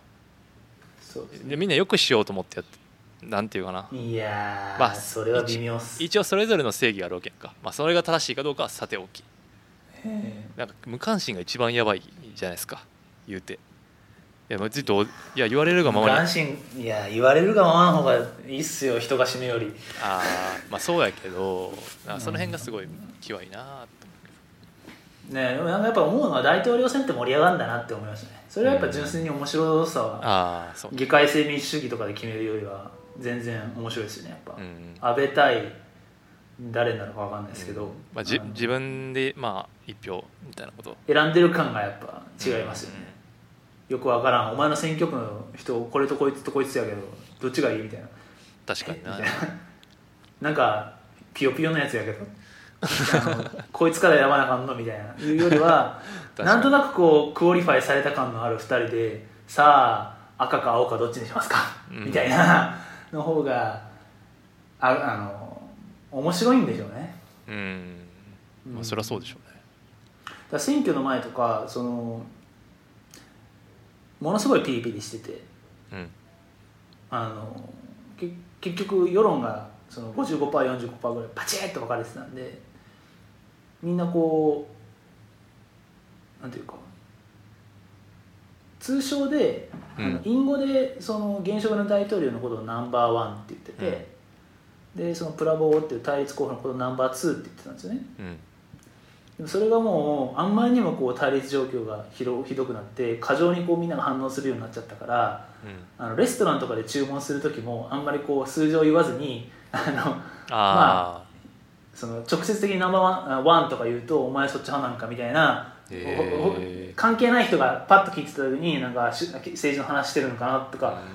うん思われるから半分冗談であのこうレストランで数を言うのも気をつけろ気をつけた方がいいよみたいなあーこと言われるぐらいピリつく感じになってて。インドネシアの人は政治の話をよくするんですかそうでもないですかどうなんですかね多分あんま日本人はわあのその間に入れてもらってないんでわかんないですけあどあそうかそうかうん、あなた興味ないでしょ的な感じで思われてると思うんでまあ、もちろん彼らよりは興味ないと思うんで残念ながら、まあまあそうねでも日本よりはフラットに語られてそうな気はしますけどね、うんまあそうだね分かりやすいじゃないですかやっぱ赤ですか青ですかっていう議論でどっちがいいかっていう話の方うが、んそうねなんか難しい結ですね構その2人の中で選びましょうってなると結構その対比がしやすいというか、うんでもこう曖昧模倣とした自民党の政策と曖昧模倣とした立憲民主党の政策をこう比較して語っていくって僕めちゃくちゃリテラシー高くないと結構あのいやなんかどこがどう違うかっていう比較もあんまりよくできないんだよなとかいうふうに思っちゃうのは無理ないかなっては思いますけどね結構難易度高い気がしますけどねそうねだから最近だからそのリベラル的な政策を口だけ言うっていう技を覚えて、 自分たちは全くリベラルでもないのにとりあえずリベラル的なことを言うって、みんな喜びそうな女性は活躍社会ですとかとりあえず言うって、それ実態伴うかどうかは別っていううんでポーズだけ取っといたらいいしでとりあえずお年寄りに気に入られればいいって思ってるからもうねまあ数見ればそそううでそうそすかうらねすごいよなと思ってでこういうふうに不満を持ってても何も変わらないっていううんなんていうかこのディストピア感がねだから近年極まってる感がすごいんですよねまあインドネシア人若いってのもあると思いますけどねうんあそのあのデモグラ国としてデモグラ的にってことですねその全体的な高齢化社会じゃないってことでしょそうですそうですだから平均年齢28歳とか9歳ですよすごいなそれ凄まじくないですかだって、まあ別に平均がその最貧値とかではないのはわかりあのり数学的になんとなく納得できますけどとはいえもう平均より僕ら年上なんやみたい なうん、うん、日本で全然そんな価格多分ないと思うんですよね確かにおっさんばっかやなみたいな感じじゃないですか、おっさんばっかりそれは全然なくてあのなんでやっぱり元気がいいんでしょうねでもそれとか元気がいいなるほどねいやーそれはやっぱ国としても老いてる日本でいあのこうエネルギッシュな民主主義っていうのはちょっとやっぱり相当バイタリティあふれる人じゃないと難しいだろうなっていうのは想像しますけどね辛いよな本当もう国として老いてるっていうのがやっぱちょっと辛いのかもしれないですねそういう考えると。そうねもう握り体制の人が体制をし占めてる社会でそんなこうインテンシブにディスカッションできますかっていううんもうみんなこの会社辞めるっていうぐらいのトーンの人たちにこうそうやんな本当そうなんだよその人たちが会社の未来について熱く語ることは多分ないですよねええやん別にってで新入社員ばっかなんで今インドネシアはそういう意味ではあだから多分いやいやこれはこうやろみたいなそれがあの成熟された議論なのかどうかっていうとかなり疑問ですけどあああなんかでもでもまあ活発な議論には発展しやすいそっちの方がいいななんか未来を感じるよねまあフェーズフェーズがありますとは思いますけどね、まあいいそのいい意味でも若さのゆえのそうそうそうええ意味でもある意味でもその若いわかわかんないここから先どうなるかわかんないからねでもインドネシアはあの20年後にはもうあの世界トップ10の国になってますからああそうなんですかそうですそうですそうです OECD の統計かなんかね確かそんな感じだった気がしますうーんそういうポテンシャルは非常にある国で、まあ、もう人口2万2億2億5 0 5 5 6千万いますしええ面積も日本よりずっと広いですしじゃあまあポテンシャルはすごいあるんですよみもう置いていくだけなんですねじゃあこちらは辛いなそれどうしたらいいんですかねいやでもなんかやっぱここの国に来ると日本ってやっぱ老いてんなってすごい思いますけどねうんまあ置いてんのか成熟してマチュアと言えるのかその境目にいるような感じはしますねうんちょっと暗くなっちゃいますねでも暗くしかならないですよいやだからやっぱりあれですよこう日本といし日本に道連れにされないようなキャリアを築かないといけないんじゃないですかそうねまあ仕事的にはまあそんな感じではあるんでまあいいんですけどうんまあいつでも出れるように国外逃亡できるように、うん、なっとかないとまずいかもしれないですねそれは最近のインドネシアの超超重要トピックでしたそんな感じですかねそんな感じですかね今日はんあとはテラスハウステラスハウスの話はあんまりみんな興味がなさそうなんでいえそこはやっぱさっき言いましたけどネイバーまとめを作ってですねこうあの入りこうあのちゃんと見つけ見つかるようなあのちょっと交通整理をしましょそうです、まあ、最近で言うとその新しいシーズンが東京編が東京編2回目が始まって、はい今2週終わったのか、う、はい、僕初めてリアルタイムで見るんですけど今までどうですかいやーやっぱしびれますね東京編はこう東京はやっぱり東京やなっていう感じがやっぱしますねすごいいい軽井沢とは違う違いますねいいですいい感じでバイブさんスえバイ変ブスわらずが 3, 3, 3対3なんですか33でしただい全員日本人はい今のところだいぶなんていうかなイルなバイブスが満ちてる中になんか普通の人もいるっていうこのなるほどいい感じのバラ常ンス識常識派もいるんですそねうそうそうそう手綱を引そくうそうそうでもこの常識のある人がどこでこう切れるんかなとか 見ててこう楽しみなんでうんあなんか結構使えないシーンの方がむしろ多いって話も聞きますしねあそうなんやまあオリ,、うんオリンピック終わるた後の秋ぐらいまで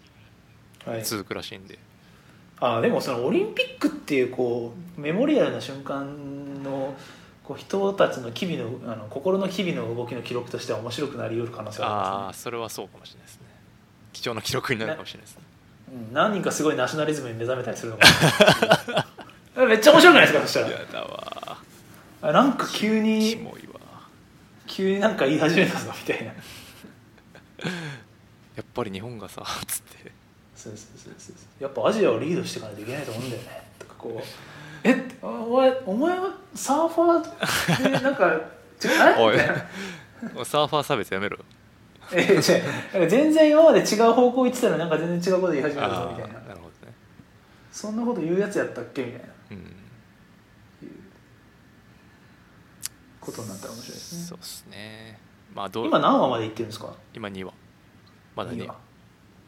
話まだまだ全ど然どうなんですかね一気見の方が面白いんじゃないかっていう思いもちょっとあるんですけどああもうそれすごいあります、はい、なんかもう1週間ごとに見てるとはい、いやぜなんていうか若干たるいっていうこそうっすよう、ね、うん、なんかこううーんっていうこうこうのこうテンションがこう維持できない感じはありますよねまたここから一から始めるのかみたいな テンションなんかグなんかこうグループが生まれないっていうかそうそうそうそうそうそうなかなか難しいなってうんそうなんですねちょっとそれまだあのインドネシアでニューシーズンの放映が始まってないんでああそうねちょっと始まったらしっかり追いつくようにします見てくださいぜはいであと昨日のニュースであの軽井沢線の軽井沢編これ軽井沢編ですよねひ東京編です違うか東京編だ東京編の隼人君が結婚したっていうニュースが出てはい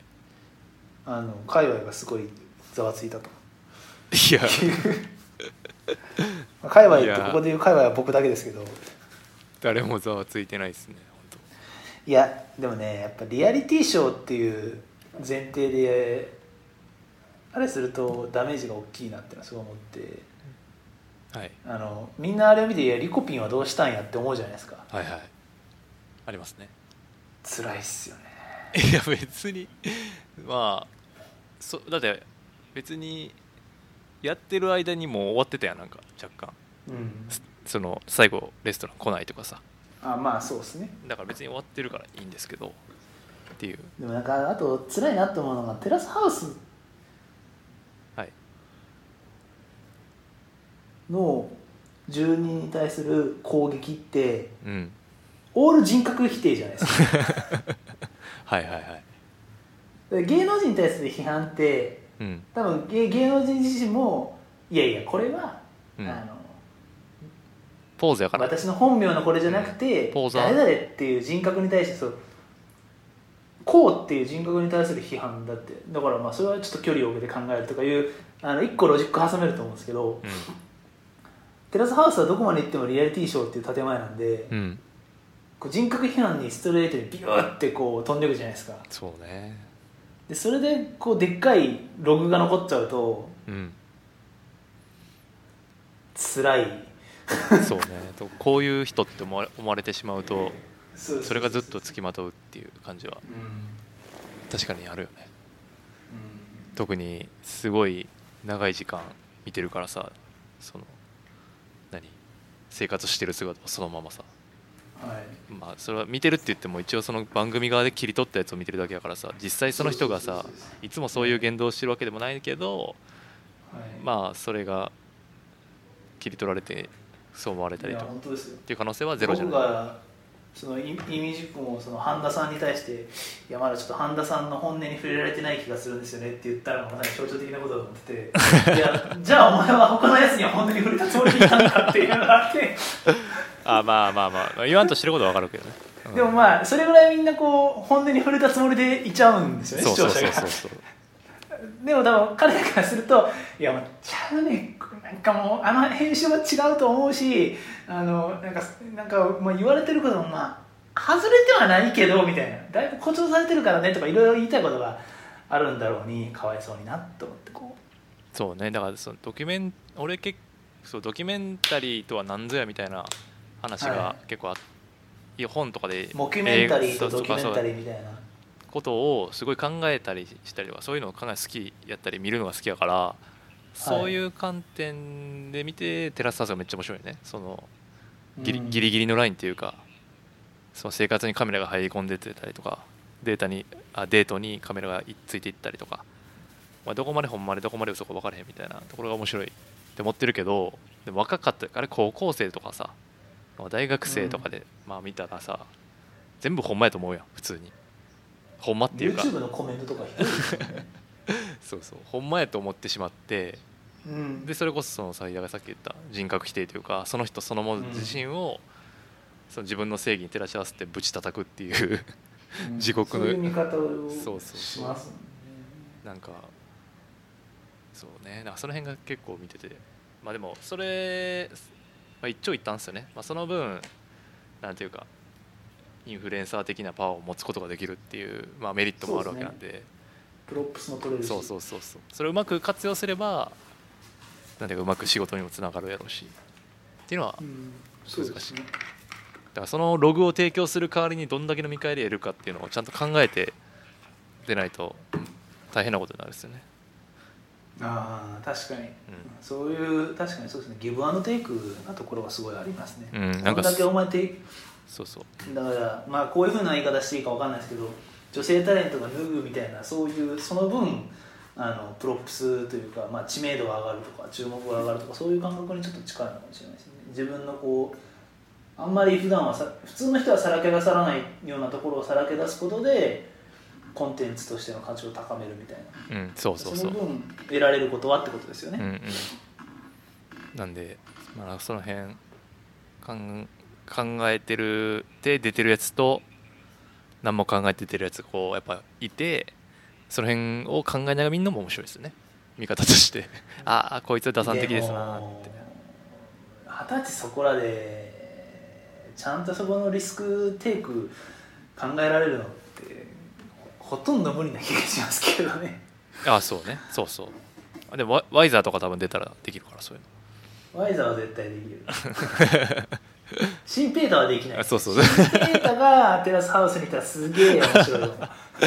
まあでもそういうのいやラッパー次あるんじゃあ一回あるかハワイ編でラッパー出てたけどもう一あそうなんですかそうウウェズっていうラッパー出てたんやけど、へ えうん、もう一いいじゃない回ですかシンペーターなんかラッパーないかなってちょっと思ってるんですけどねケンタ390とかだとこううまくやりそうだ しプロップスコントロールしながらもう剣山390の話しすぎやからもうマジ で誰が出たら面白いですかね最近の若手とかだとえうーんにがりとかいいんじゃないですかなんかそういうのじゃないでしょもっとイケメンじゃないとキートフレシーノとかそういうことですあーかそれぐらいの販売刑事とかその辺じゃんあキャンーディキーャタンウディンータ的な菊丸とか出んじゃんキャン菊 丸ウンなんでなんで半笑いなんですか菊丸菊丸やろああぽいざわざわする菊菊丸丸ちゃん菊丸すごいぽいあでも菊わ丸確かにぽいあの本人のアティチュードとかハマりそうですよね、そうすごい今うわもう鳥肌立った 今すげえです菊丸わですかねうん、絶対オーディション行ってると思うそっちでそっちでニヤニヤされるとは分からず言ってそうですようん絶対絶対いてると思あ誰がいいかな椿椿やちょっう違うわもうそういうのと菊丸もう菊丸に勝てる、うんもう思いつかない俺はいやでもそっちで勝っていいんかって話はありますけどねえ日本語ラップ村として そっちで勝ちに行ってほんまにええんかっていういやいやいやいいでしょう見たいもんだってなんかそれでまあシンガーでもシンガーそうかシンガー何人かいましたけどうんあれに近いような雰囲気になうんってそるんうそうでそうすそうよねどっちかっていうとライブに呼んだりとか、うん、今ラップ流行ってるしちょっといけんちゃそうれだとやっぱでもバトル MC とかになるんじゃないですか面白いのはやっぱ試合で負けて帰ってきた時のバトル MC いやもうもうほんまそれどうでもええわなんかすごい肩を落としみんなで応援に行って負けて帰ってくるみたいなだからアーティスト的な語り口もできるしそのスポーツとのスポーツマンとしてアスリートとしての語り口もできるんで こあうー見せしろがすごいあると思うんですよねあサムじゃんサム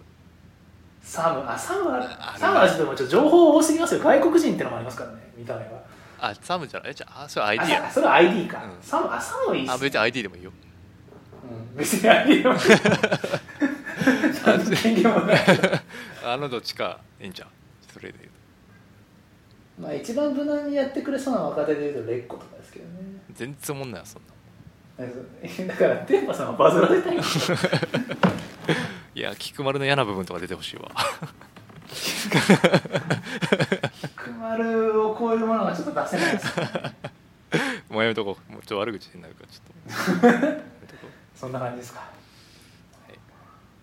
うそうっすねそんな感じですかねそんな感じですかねはいちょっと長くなっちゃいましたけど